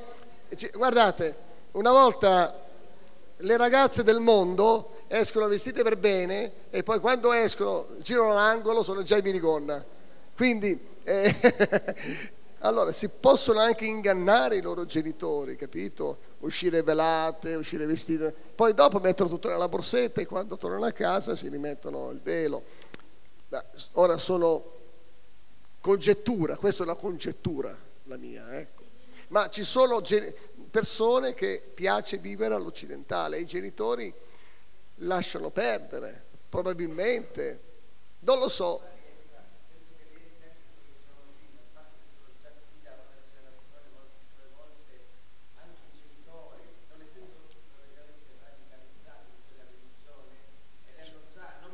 Sì. Sì. Certo. Sì. E allora Viviana, la tua domanda segue l'altra domanda, intuisco. E cosa facciamo con questa categoria di ragazze che vivono all'occidentale? Giusto? Amicizia, amicizia, molta amicizia. Giocate, giocate eh, a bridge, fate qualcosa, è un'attività sociale. Sì, ieri si parlava del comunicare, eh, eh? ieri si parlava del, dell'evangelizzare ognuno secondo la propria categoria, per sì. esempio uomini con uomini, eh, ragazze con ragazze, donne sposate con donne sposate. Ora io nel mio lavoro incontro molte ragazze Mm, tantissime. E posso parlare lo stesso? Certo. Allora, non è una legge, eh? non è una, eh. una, legge, un assoluto. È consigliabile, eh, tu, perché tu sei donna, cioè, donna sposata, accasata, quindi sì, sono loro soprattutto che fanno queste distinzioni di, di status quo, sono loro, non tu, non noi. Per noi va bene parlare anche con una, per voi ragazze va bene parlare anche con una, con una donna, anche con la carrozzella, con il bambino, ma sono loro che dicono quanti anni hai tu? Basta, eh, mi stanno dicendo sei molto carina, basta. Ma per voi sentitevi liberi di parlare con chiunque, però ritenete che se avete un disagio io vi ho avvisato e non vi sentite sconfitti, tutto qua. Però provate, datevi una possibilità datemi una possibilità, può darsi che mi sono sbagliato, forse questo succede a Milano, ma non succede qui. Quindi vedete, conoscetevi, esplorate vostre, i vostri talenti. Poi ho avuto modo di conoscere una ragazza in particolare che viveva nettamente una doppia vita, cioè lei aveva una vita occidentale a 360 gradi appena usciva da fuori dalla porta di casa.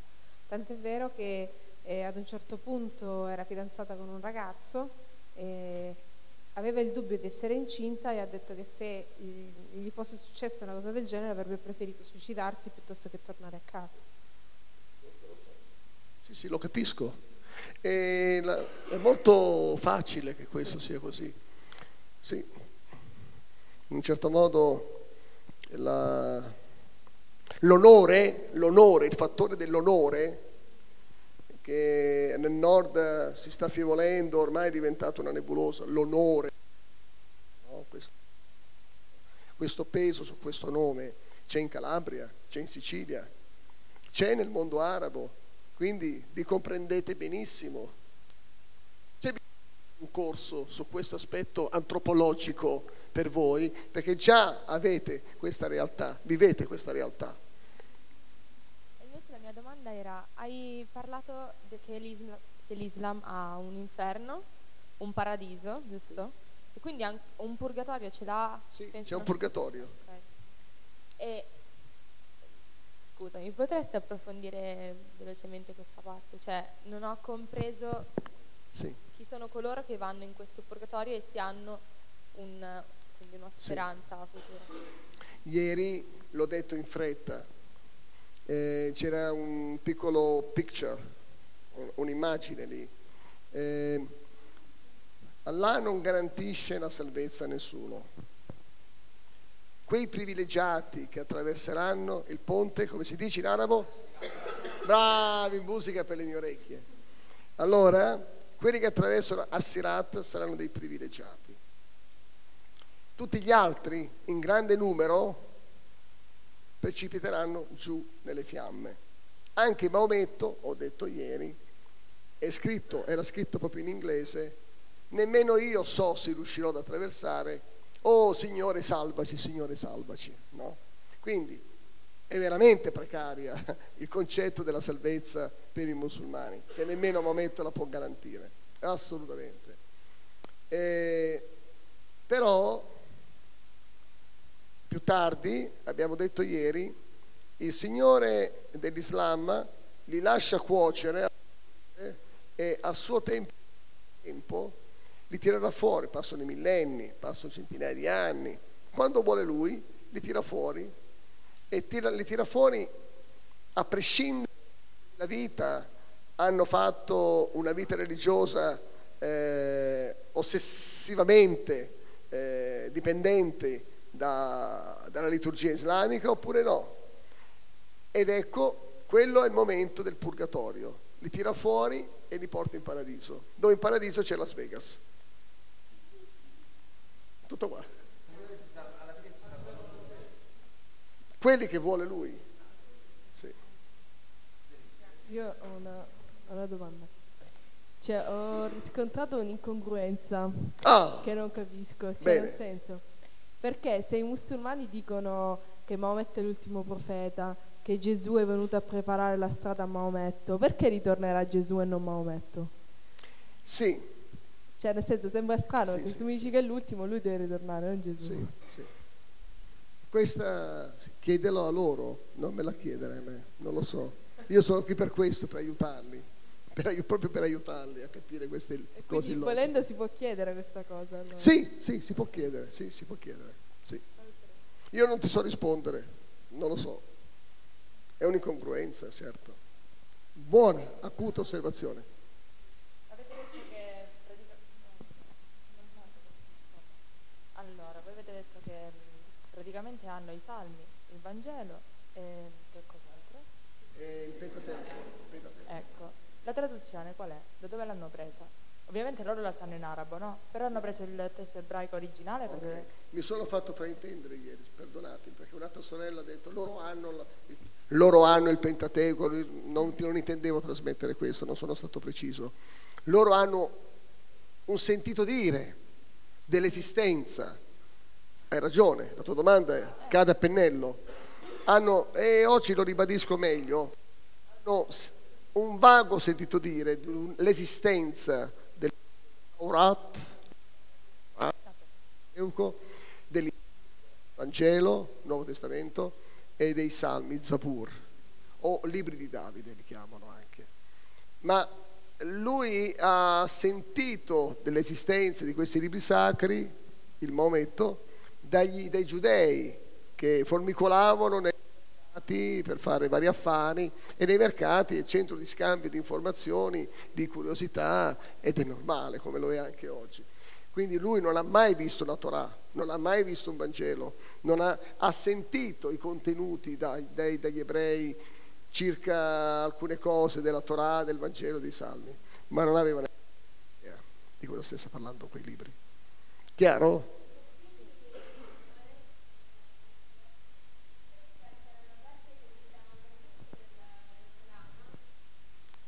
In pratica c'era una sura dove c'era proprio scritto che Maometto considerava come libri sacri il Vangelo. Come, eh, aspetti ancora?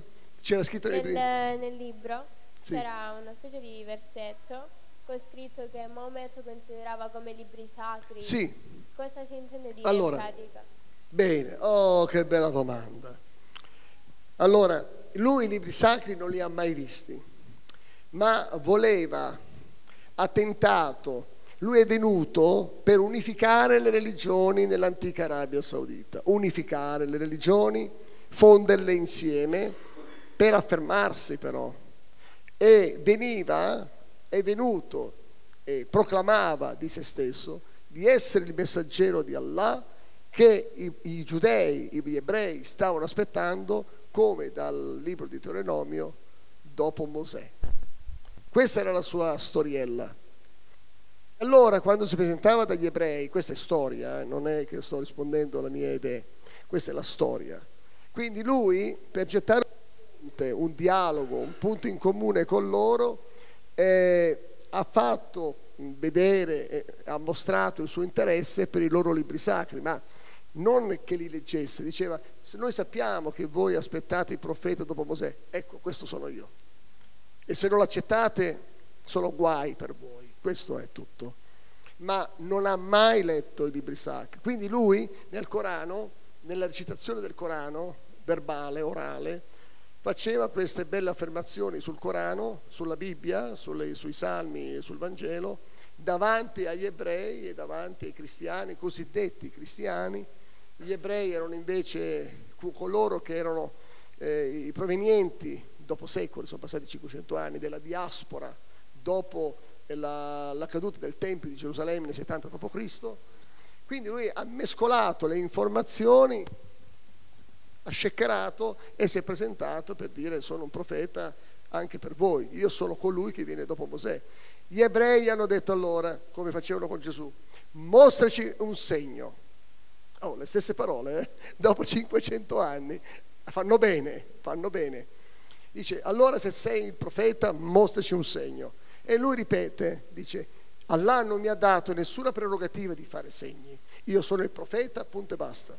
E quindi i profeti così come te non li vogliamo. e lì è cominciata veramente poi la, la, la, lotta e la guerra per emergere sugli ebrei, ci sono state stragi sugli ebrei.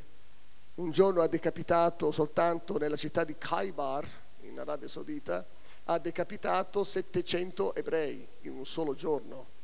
700 ebrei.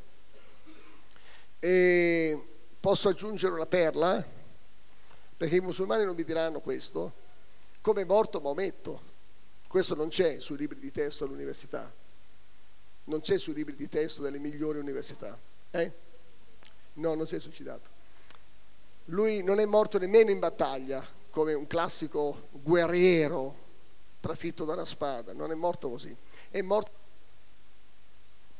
è morto avvelenato da una, eh, non mi ricordo il nome, arabo di questa donna egiziana, è ebrea, comunque ehm, le, nella strage, quando ha ammazzato tanti ebrei, ha ucciso anche tanti uomini, ma lasciava, libere, lasciava vive le donne per assoggettarle ai suoi scopi, le donne. No?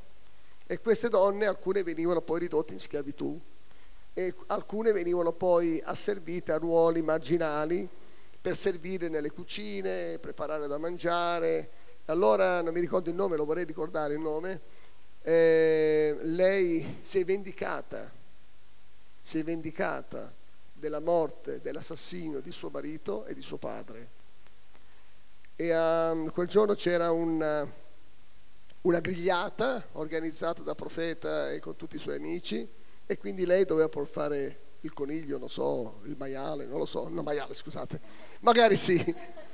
E così lei ha avvelenato l'agnello e, e gli è stato portato l'agnello a Maometto. Maometto aveva un assaggiatore però, perché anche lui temeva di essere avvelenato, temeva i suoi nemici che lo avessero avvelenato. E l'assaggiatore ha assaggiato, Maometto non ha aspettato il risultato, l'esito, se questo schiattasse sotto i suoi occhi, ha mangiato anche lui contemporaneamente, ma quando ha visto il suo assaggiatore star male, anche lui ha cercato di rigurgitare, ma ormai il veleno era penetrato nel suo organismo ed è morto in questo modo.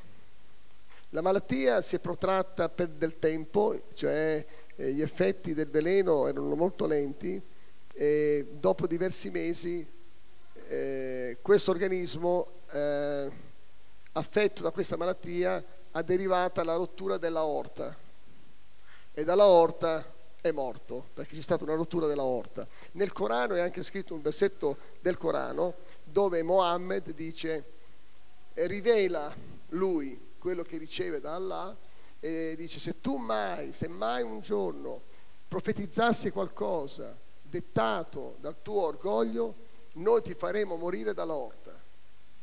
Del Corano. Ora, sì, questa, questa è storia. Questa. Comunque, questo era un di più. Alla donna l'ha, l'ha uccisa, l'ha fatta uccidere subito. L'ha fatta uccidere subito.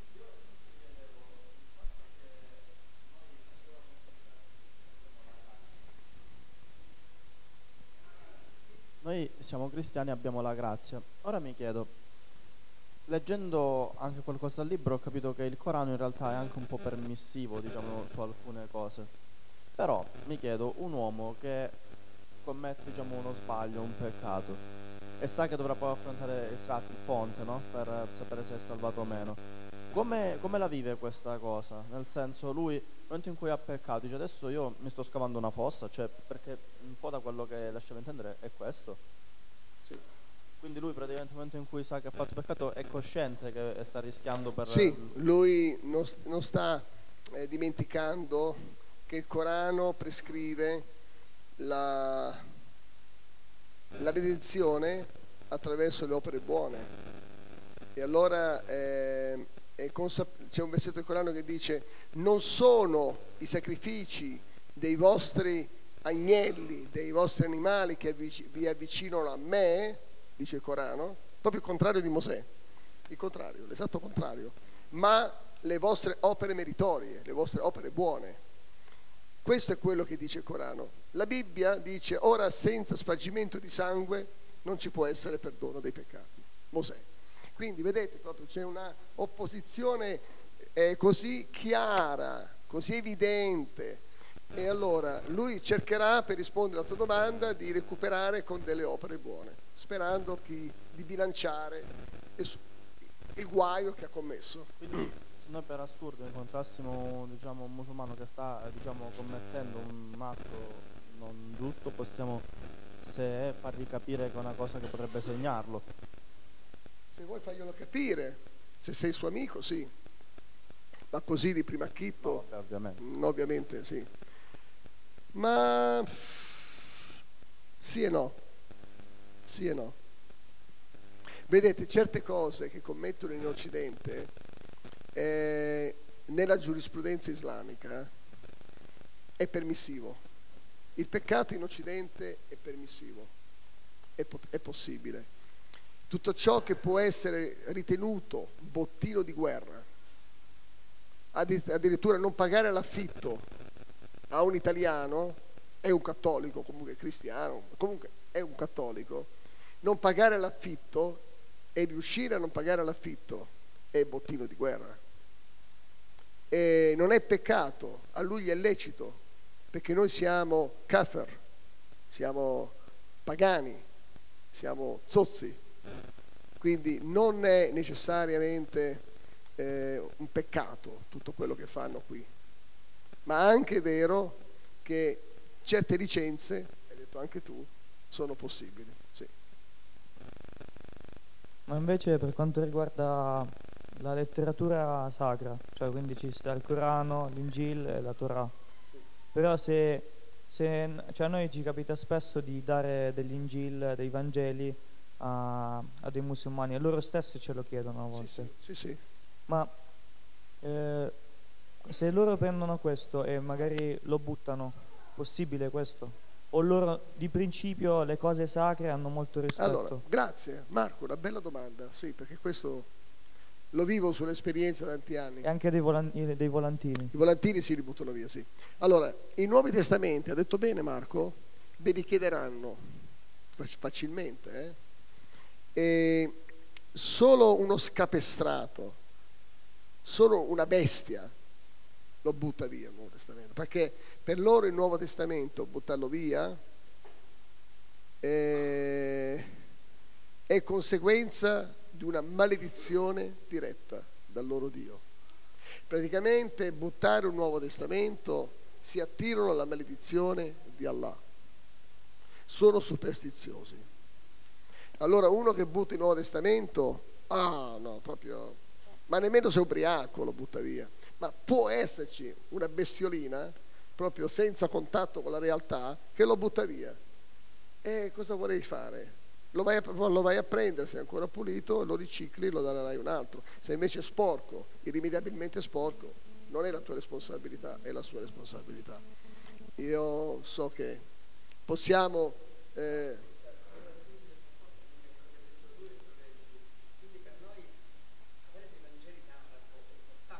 sì, sì, sì, sì, sì. Certo. Certo, certo. Quindi per noi è molto importante averli questi sì. Il Vangelo, esatto, il Vangelo, allora la lingua araba, partiamo dal presupposto per loro, la lingua, la scrittura araba è la lingua, c'è soltanto una lingua nel cielo, l'arabo. Io dico sempre scherzando, quando vado in cielo parleremo tutti siciliano o lombardo con loro. A questo, a questo proposito, quali caratteristiche deve avere per non essere rifiutato? Una copertina particolare? Se per esempio faccio un caso, un Nuovo Testamento, una copertina faccio di questo sì, colore, sì. o qualunque colore, o colorato. Bella, bella domanda. Sì. Ah, deve avere una forma particolare perché sia accettato sicuramente? Allora, io infatti, quando tu dai un libro, non è altro che un semplice libro al musulmano. I testamenti che do a Milano in questi molti anni, li mettiamo in un, in un involucro in una, in una busta di plastica, quella trasparente del cibo, quella trasparente.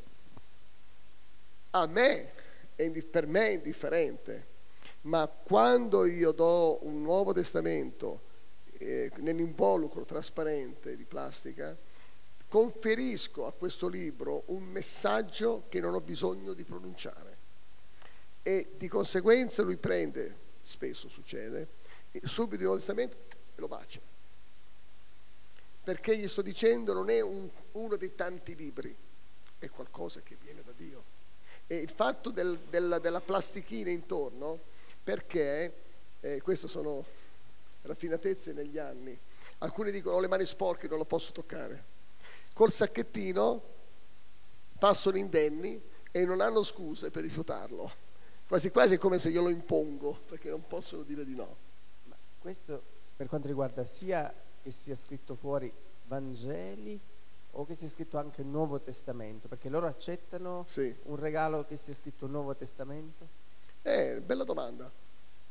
Allora, ci sono dei Nuovi Testamenti, eh, scritto in In Gil è molto palese, molto chiaro, è il Vangelo. E ti dicono, io sono musulmano. Vabbè, io poi rispondo, dico, vabbè, se sei musulmano eh, poi ci sono nel Medio Oriente, io ordino i Nuovi Testamenti e mi arrivano dei testamenti scritti in arabo, Kitab al-Hayat, eh, il libro della vita, il libro della vita. Quindi non viene intercettato come Vangelo, e dà a loro anche una cortese eh, possibilità, se è in compagnia di altri amici, in quell'istante, perché capita che camminano insieme, sempre camminano insieme, di non esporlo ad una figuraccia. Quando c'è scritto in Gil, in arabo, e beh, ci vuole una bella faccia tosta per lui in presenza di altri ad accettarlo, è molto chiaro. Per questo motivo ci sono edizioni, il Nuovo Testamento è uguale, ma la copertina va ad aiutarli a toccare la loro sensibilità e anche eh, delicatezza di non esporli. Alcuni Vangeli invece la copertina non c'è, è tutta bianca, solo bianca, per esempio, sempre per aiutarli. Ma queste sono cose che vi posso spedire da Milano. Sì, è, è questo, l'ho fatte le domande per dire dove reperiamo noi questi tipi. Siamo qua. Ok, questo era per, Siamo qua. Per responsabilizzarti. Sono contento. Devi solo mandare Perché un... questo sarebbe già, già per noi che facciamo questa attività di distribuzione. Ok, ti regalo oh, un libro della vita Sì, sì. insieme a questi vestiti. Sì. Abbiamo già evangelizzato per noi così. Sì. Allora, io eh, Kitab al-Hayat li ho finiti tutti. Ora c'ho l'Ingil. Quindi non si possono buttare perché c'è scritto Ingil. Ora sto ordina- mi sto organizzando per ordinare Kitab al-Hayat quando arriveranno tra sei mesi. Ma quando vado a Milano ti spedisco una bella scatola. Ok. Sono arabo-francese. Arabo-francese. Siamo la succursale per voi, fratelli. Tranquilli. Grazie.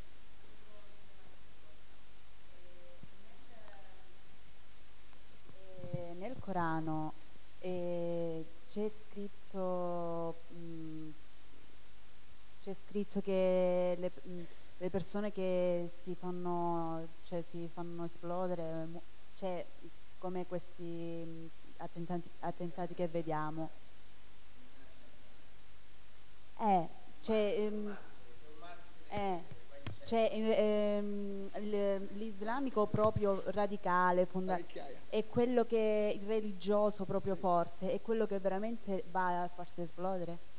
O non c'è scritto? No, allora l'Islam, il Corano incentiva ogni volta, troppe volte, tante volte, ci sono tantissimi versetti. Nel mio libro sull'Islam c'è una lista di 45 versetti e di questi la metà Allah incentiva direttamente i suoi fedeli a consegnare e dare la sua vita, a dare tutti i soldi ad Allah, tutte le proprietà ad Allah e tutta anche la vita stessa.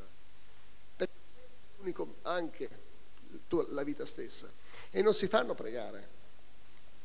E, e davanti allo spauracchio, anzi davanti alla loro realtà, che il paradiso, Las Vegas è una chimera, ma l'inferno è una cosa più che sicura, e Assirat li sta aspettando, nell'esasperazione cercano di scappare, da- ah, cioè approfittano di scappare da questa situazione e si im- immolano, si, si immolano per garantirsi la vita eterna.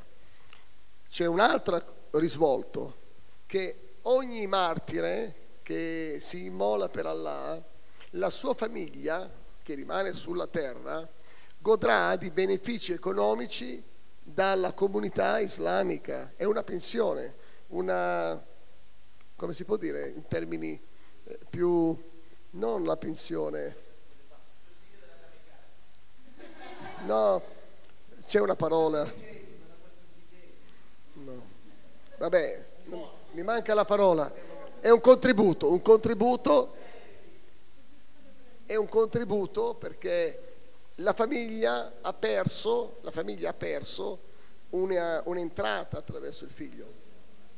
La famiglia ha perso un'entrata, però c'è troppo con- E a parte questo sussidio che avrebbero, visto che eh, il marito, chiunque esso sia, si, si è fatto, è morto per, per Allah, eh, garantisce anche la famiglia di poter entra- Sì. andare direttamente in Sì, cielo? perché il martire, il martire è scritto nella giurisprudenza, non nel Corano, quando ascende al cielo può intercedere per i suoi familiari ha diritto a intercedere per il benessere della sua famiglia, perché la sua famiglia ha perso un sostegno comunque, un'entrata, un income.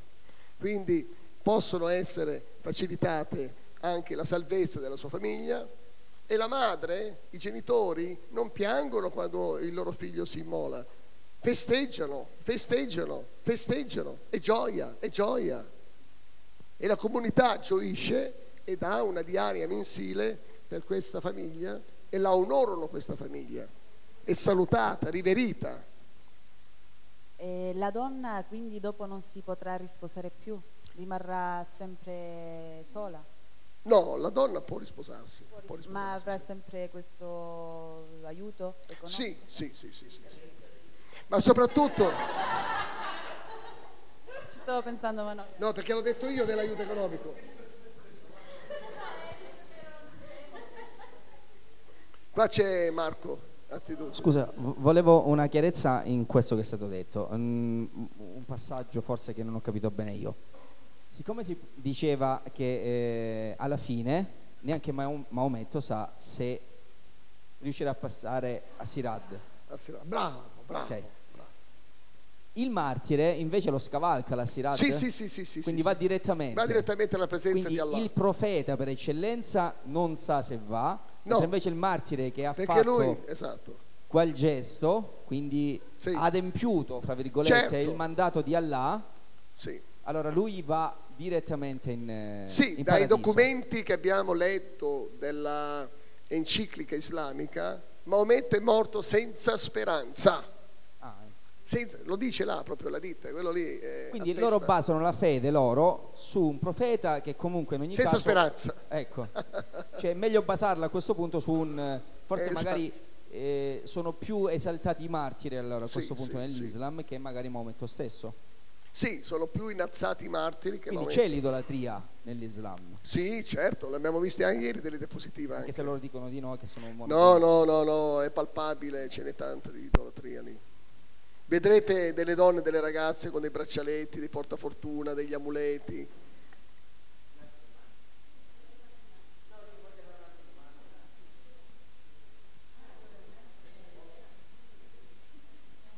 In questi giorni ci hai parlato del, del Corano.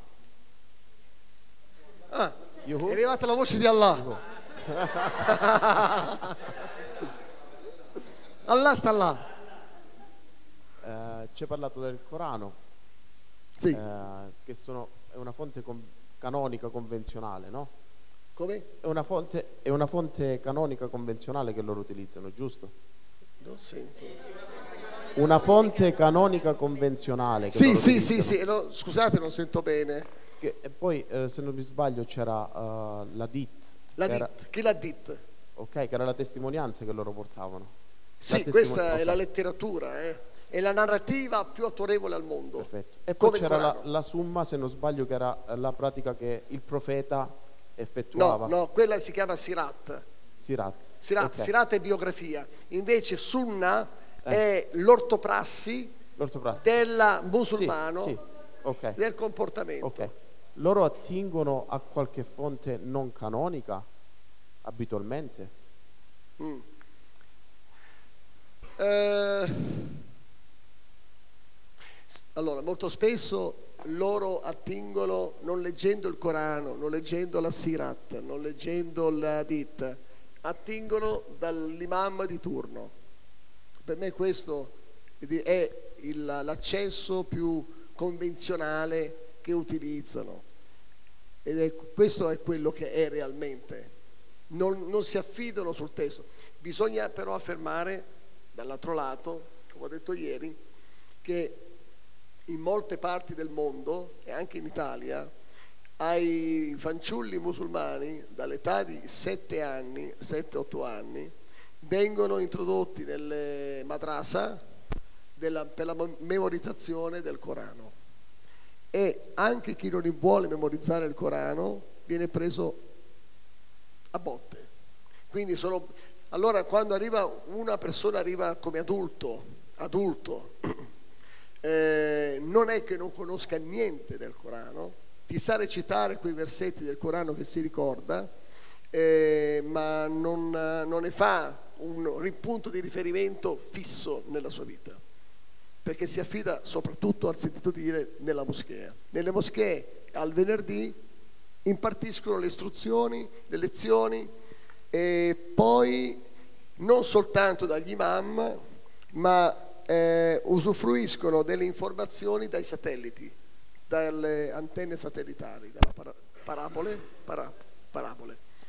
E dal mondo arabo ogni giorno, altro che io il piccolo corso su YouTube per voi, è un po'... mm, ma lì si attaccano alla televisione, si ascoltano tutto il Corano recitato, si, met- si scaricano attualmente eh, le applicazioni del Corano, e li sentite le nenie, le litanie, mentre sono sull'autobus, sì, sì, ma non leggono il Corano, non leggono il Corano perché non si ritengono all'alt- all'altezza, sanno di essere dei peccatori, di essere indegni e hanno paura di leggere il Corano. È più facile avere un rapporto con l'imam e non mettersi in discussione davanti ad Allah.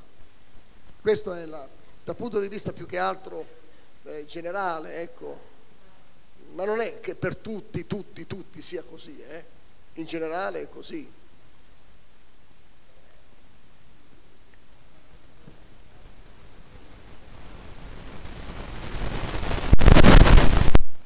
Volevo chiedere, se le donne già così come sono eh, subiscono maltrattamenti o comunque del- mh, diciamo maltrattamenti dagli uomini, se noi parliamo del Vangelo e loro vo- vorrebbero credere, vorrebbero aprire questa finestra, però cioè, poi per colpa nostra loro eh, verrebbero maltrattate ulteriormente dai loro mariti e dalla società intorno. Cioè, noi con quale scrupolo possiamo parlare a una persona sapendo che potrebbe pure venire... Eh, eh, ma dall'inferno però... però? Sì. Eh, è un tasto, di, mi spiace questo qua, è una Eh, eh. realtà vera, è presente ancora questa realtà, le donne hanno paura, ma se una donna accetta di prendere un Nuovo Testamento, sa come, speriamo, eh, tutte le volte sia così, sa come veicolarsi da- in questa situazione col marito. Magari il marito è simpatizzante, conosce bene il marito, magari. Però se lo accetta, stai tranquilla, lei sa cosa sta facendo. È vero però, sono private di questa spontaneità. Mi dispiace. E facciamo magari che entrambi vorrebbero leggere questo Vangelo e venire lentamente, marito e moglie. Eh, e sarebbe più facile per loro perché sono in due, ma dalla loro comunità eh, come verrebbero messi? No, come loro- verrebbero visti? Loro, la- loro non lo faranno sapere alla comunità. Lo Non-? Non, lo fanno sapere. Non lo fanno comunità, non lo- sanno i guai che vanno incontro. Quindi Eh, non guai adesso che li stanno massacrando, ma vengono comunque isolati, bistrattati, messi un po' alla berlina, ecco. Ma sicuramente se il capofamiglia prende il Nuovo Testamento, la moglie non si ritira. Qualche volta è successo che le mogli in mia presenza hanno bacchettato i mariti che prendevano il Nuovo Testamento da me. A volte sono le mogli che bacchettano i mariti davanti a me. E dice, ma, dico, ma hai paura di tua moglie? Ma dai, su, la metto così. In, in caso, ammettiamo che noi invitassimo qualcuno a venire cioè per una o due volte verrebbero e avrebbero lo stesso dei guai. no, po- eh, Ma no, se vengono non lo dicono a nessuno. Non lo vogliono far sapere. Ma se lo fanno tante volte, non so se- Ma se li vedono entrare lo sa tutta la comunità, ma se venisse uno di loro sa bene dove vive.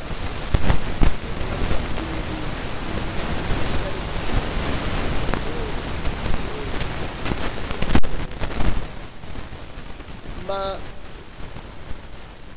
lui ha sempre una scusa, potrebbe inventare sempre una scusa la prima volta.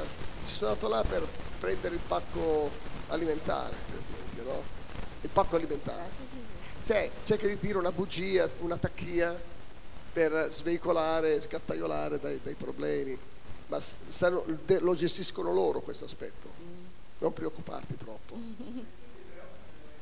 No, no, no, io me le voglio fare queste domande.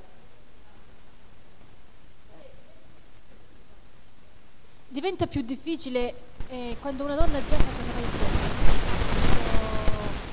magari violento, che si impone, che ordina tutto quello che la moglie deve fare. Lei ci pensa pure due volte, voglio dire, no? Eh, accettare o meno. Già è una cosa che al marito sa che non piace questa. Quindi magari a, a priori già di no, ascoltare, voglio dire, perché sa già le conseguenze, quindi evita proprio di, di aprire pure l'argomento, non ne vuole sapere, o no?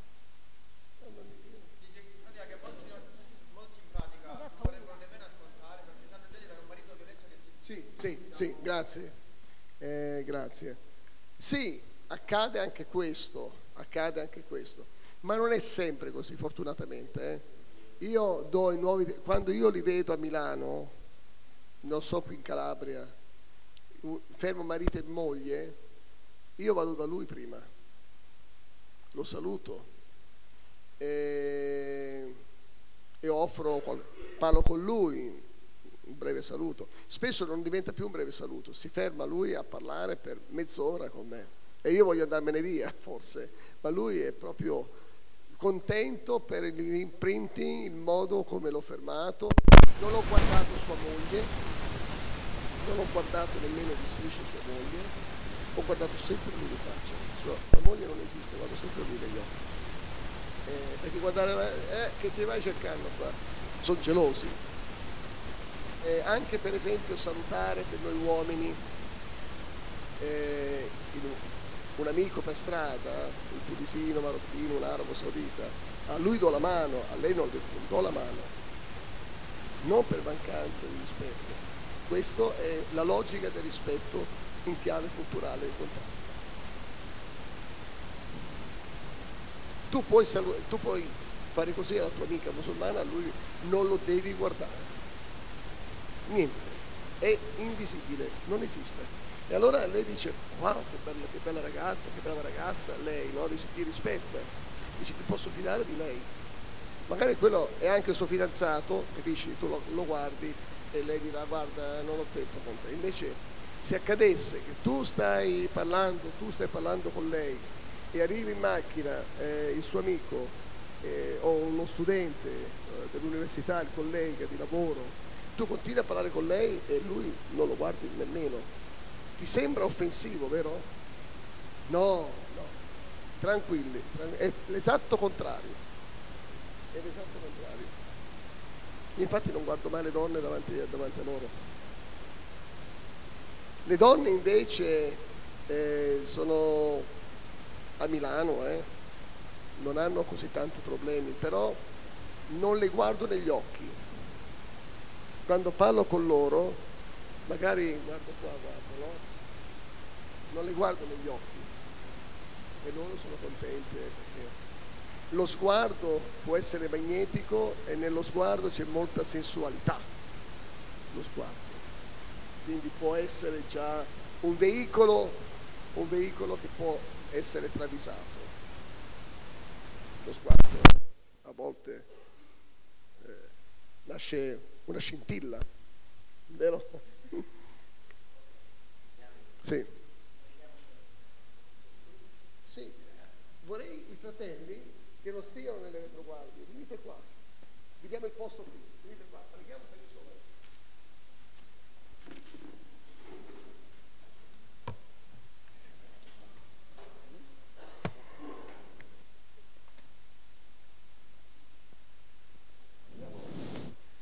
Sta dicendo il fratello cristiani, dato che abbiamo messo i giovani avanti, quelli che ci riteniamo più grandi, possiamo pregare per loro.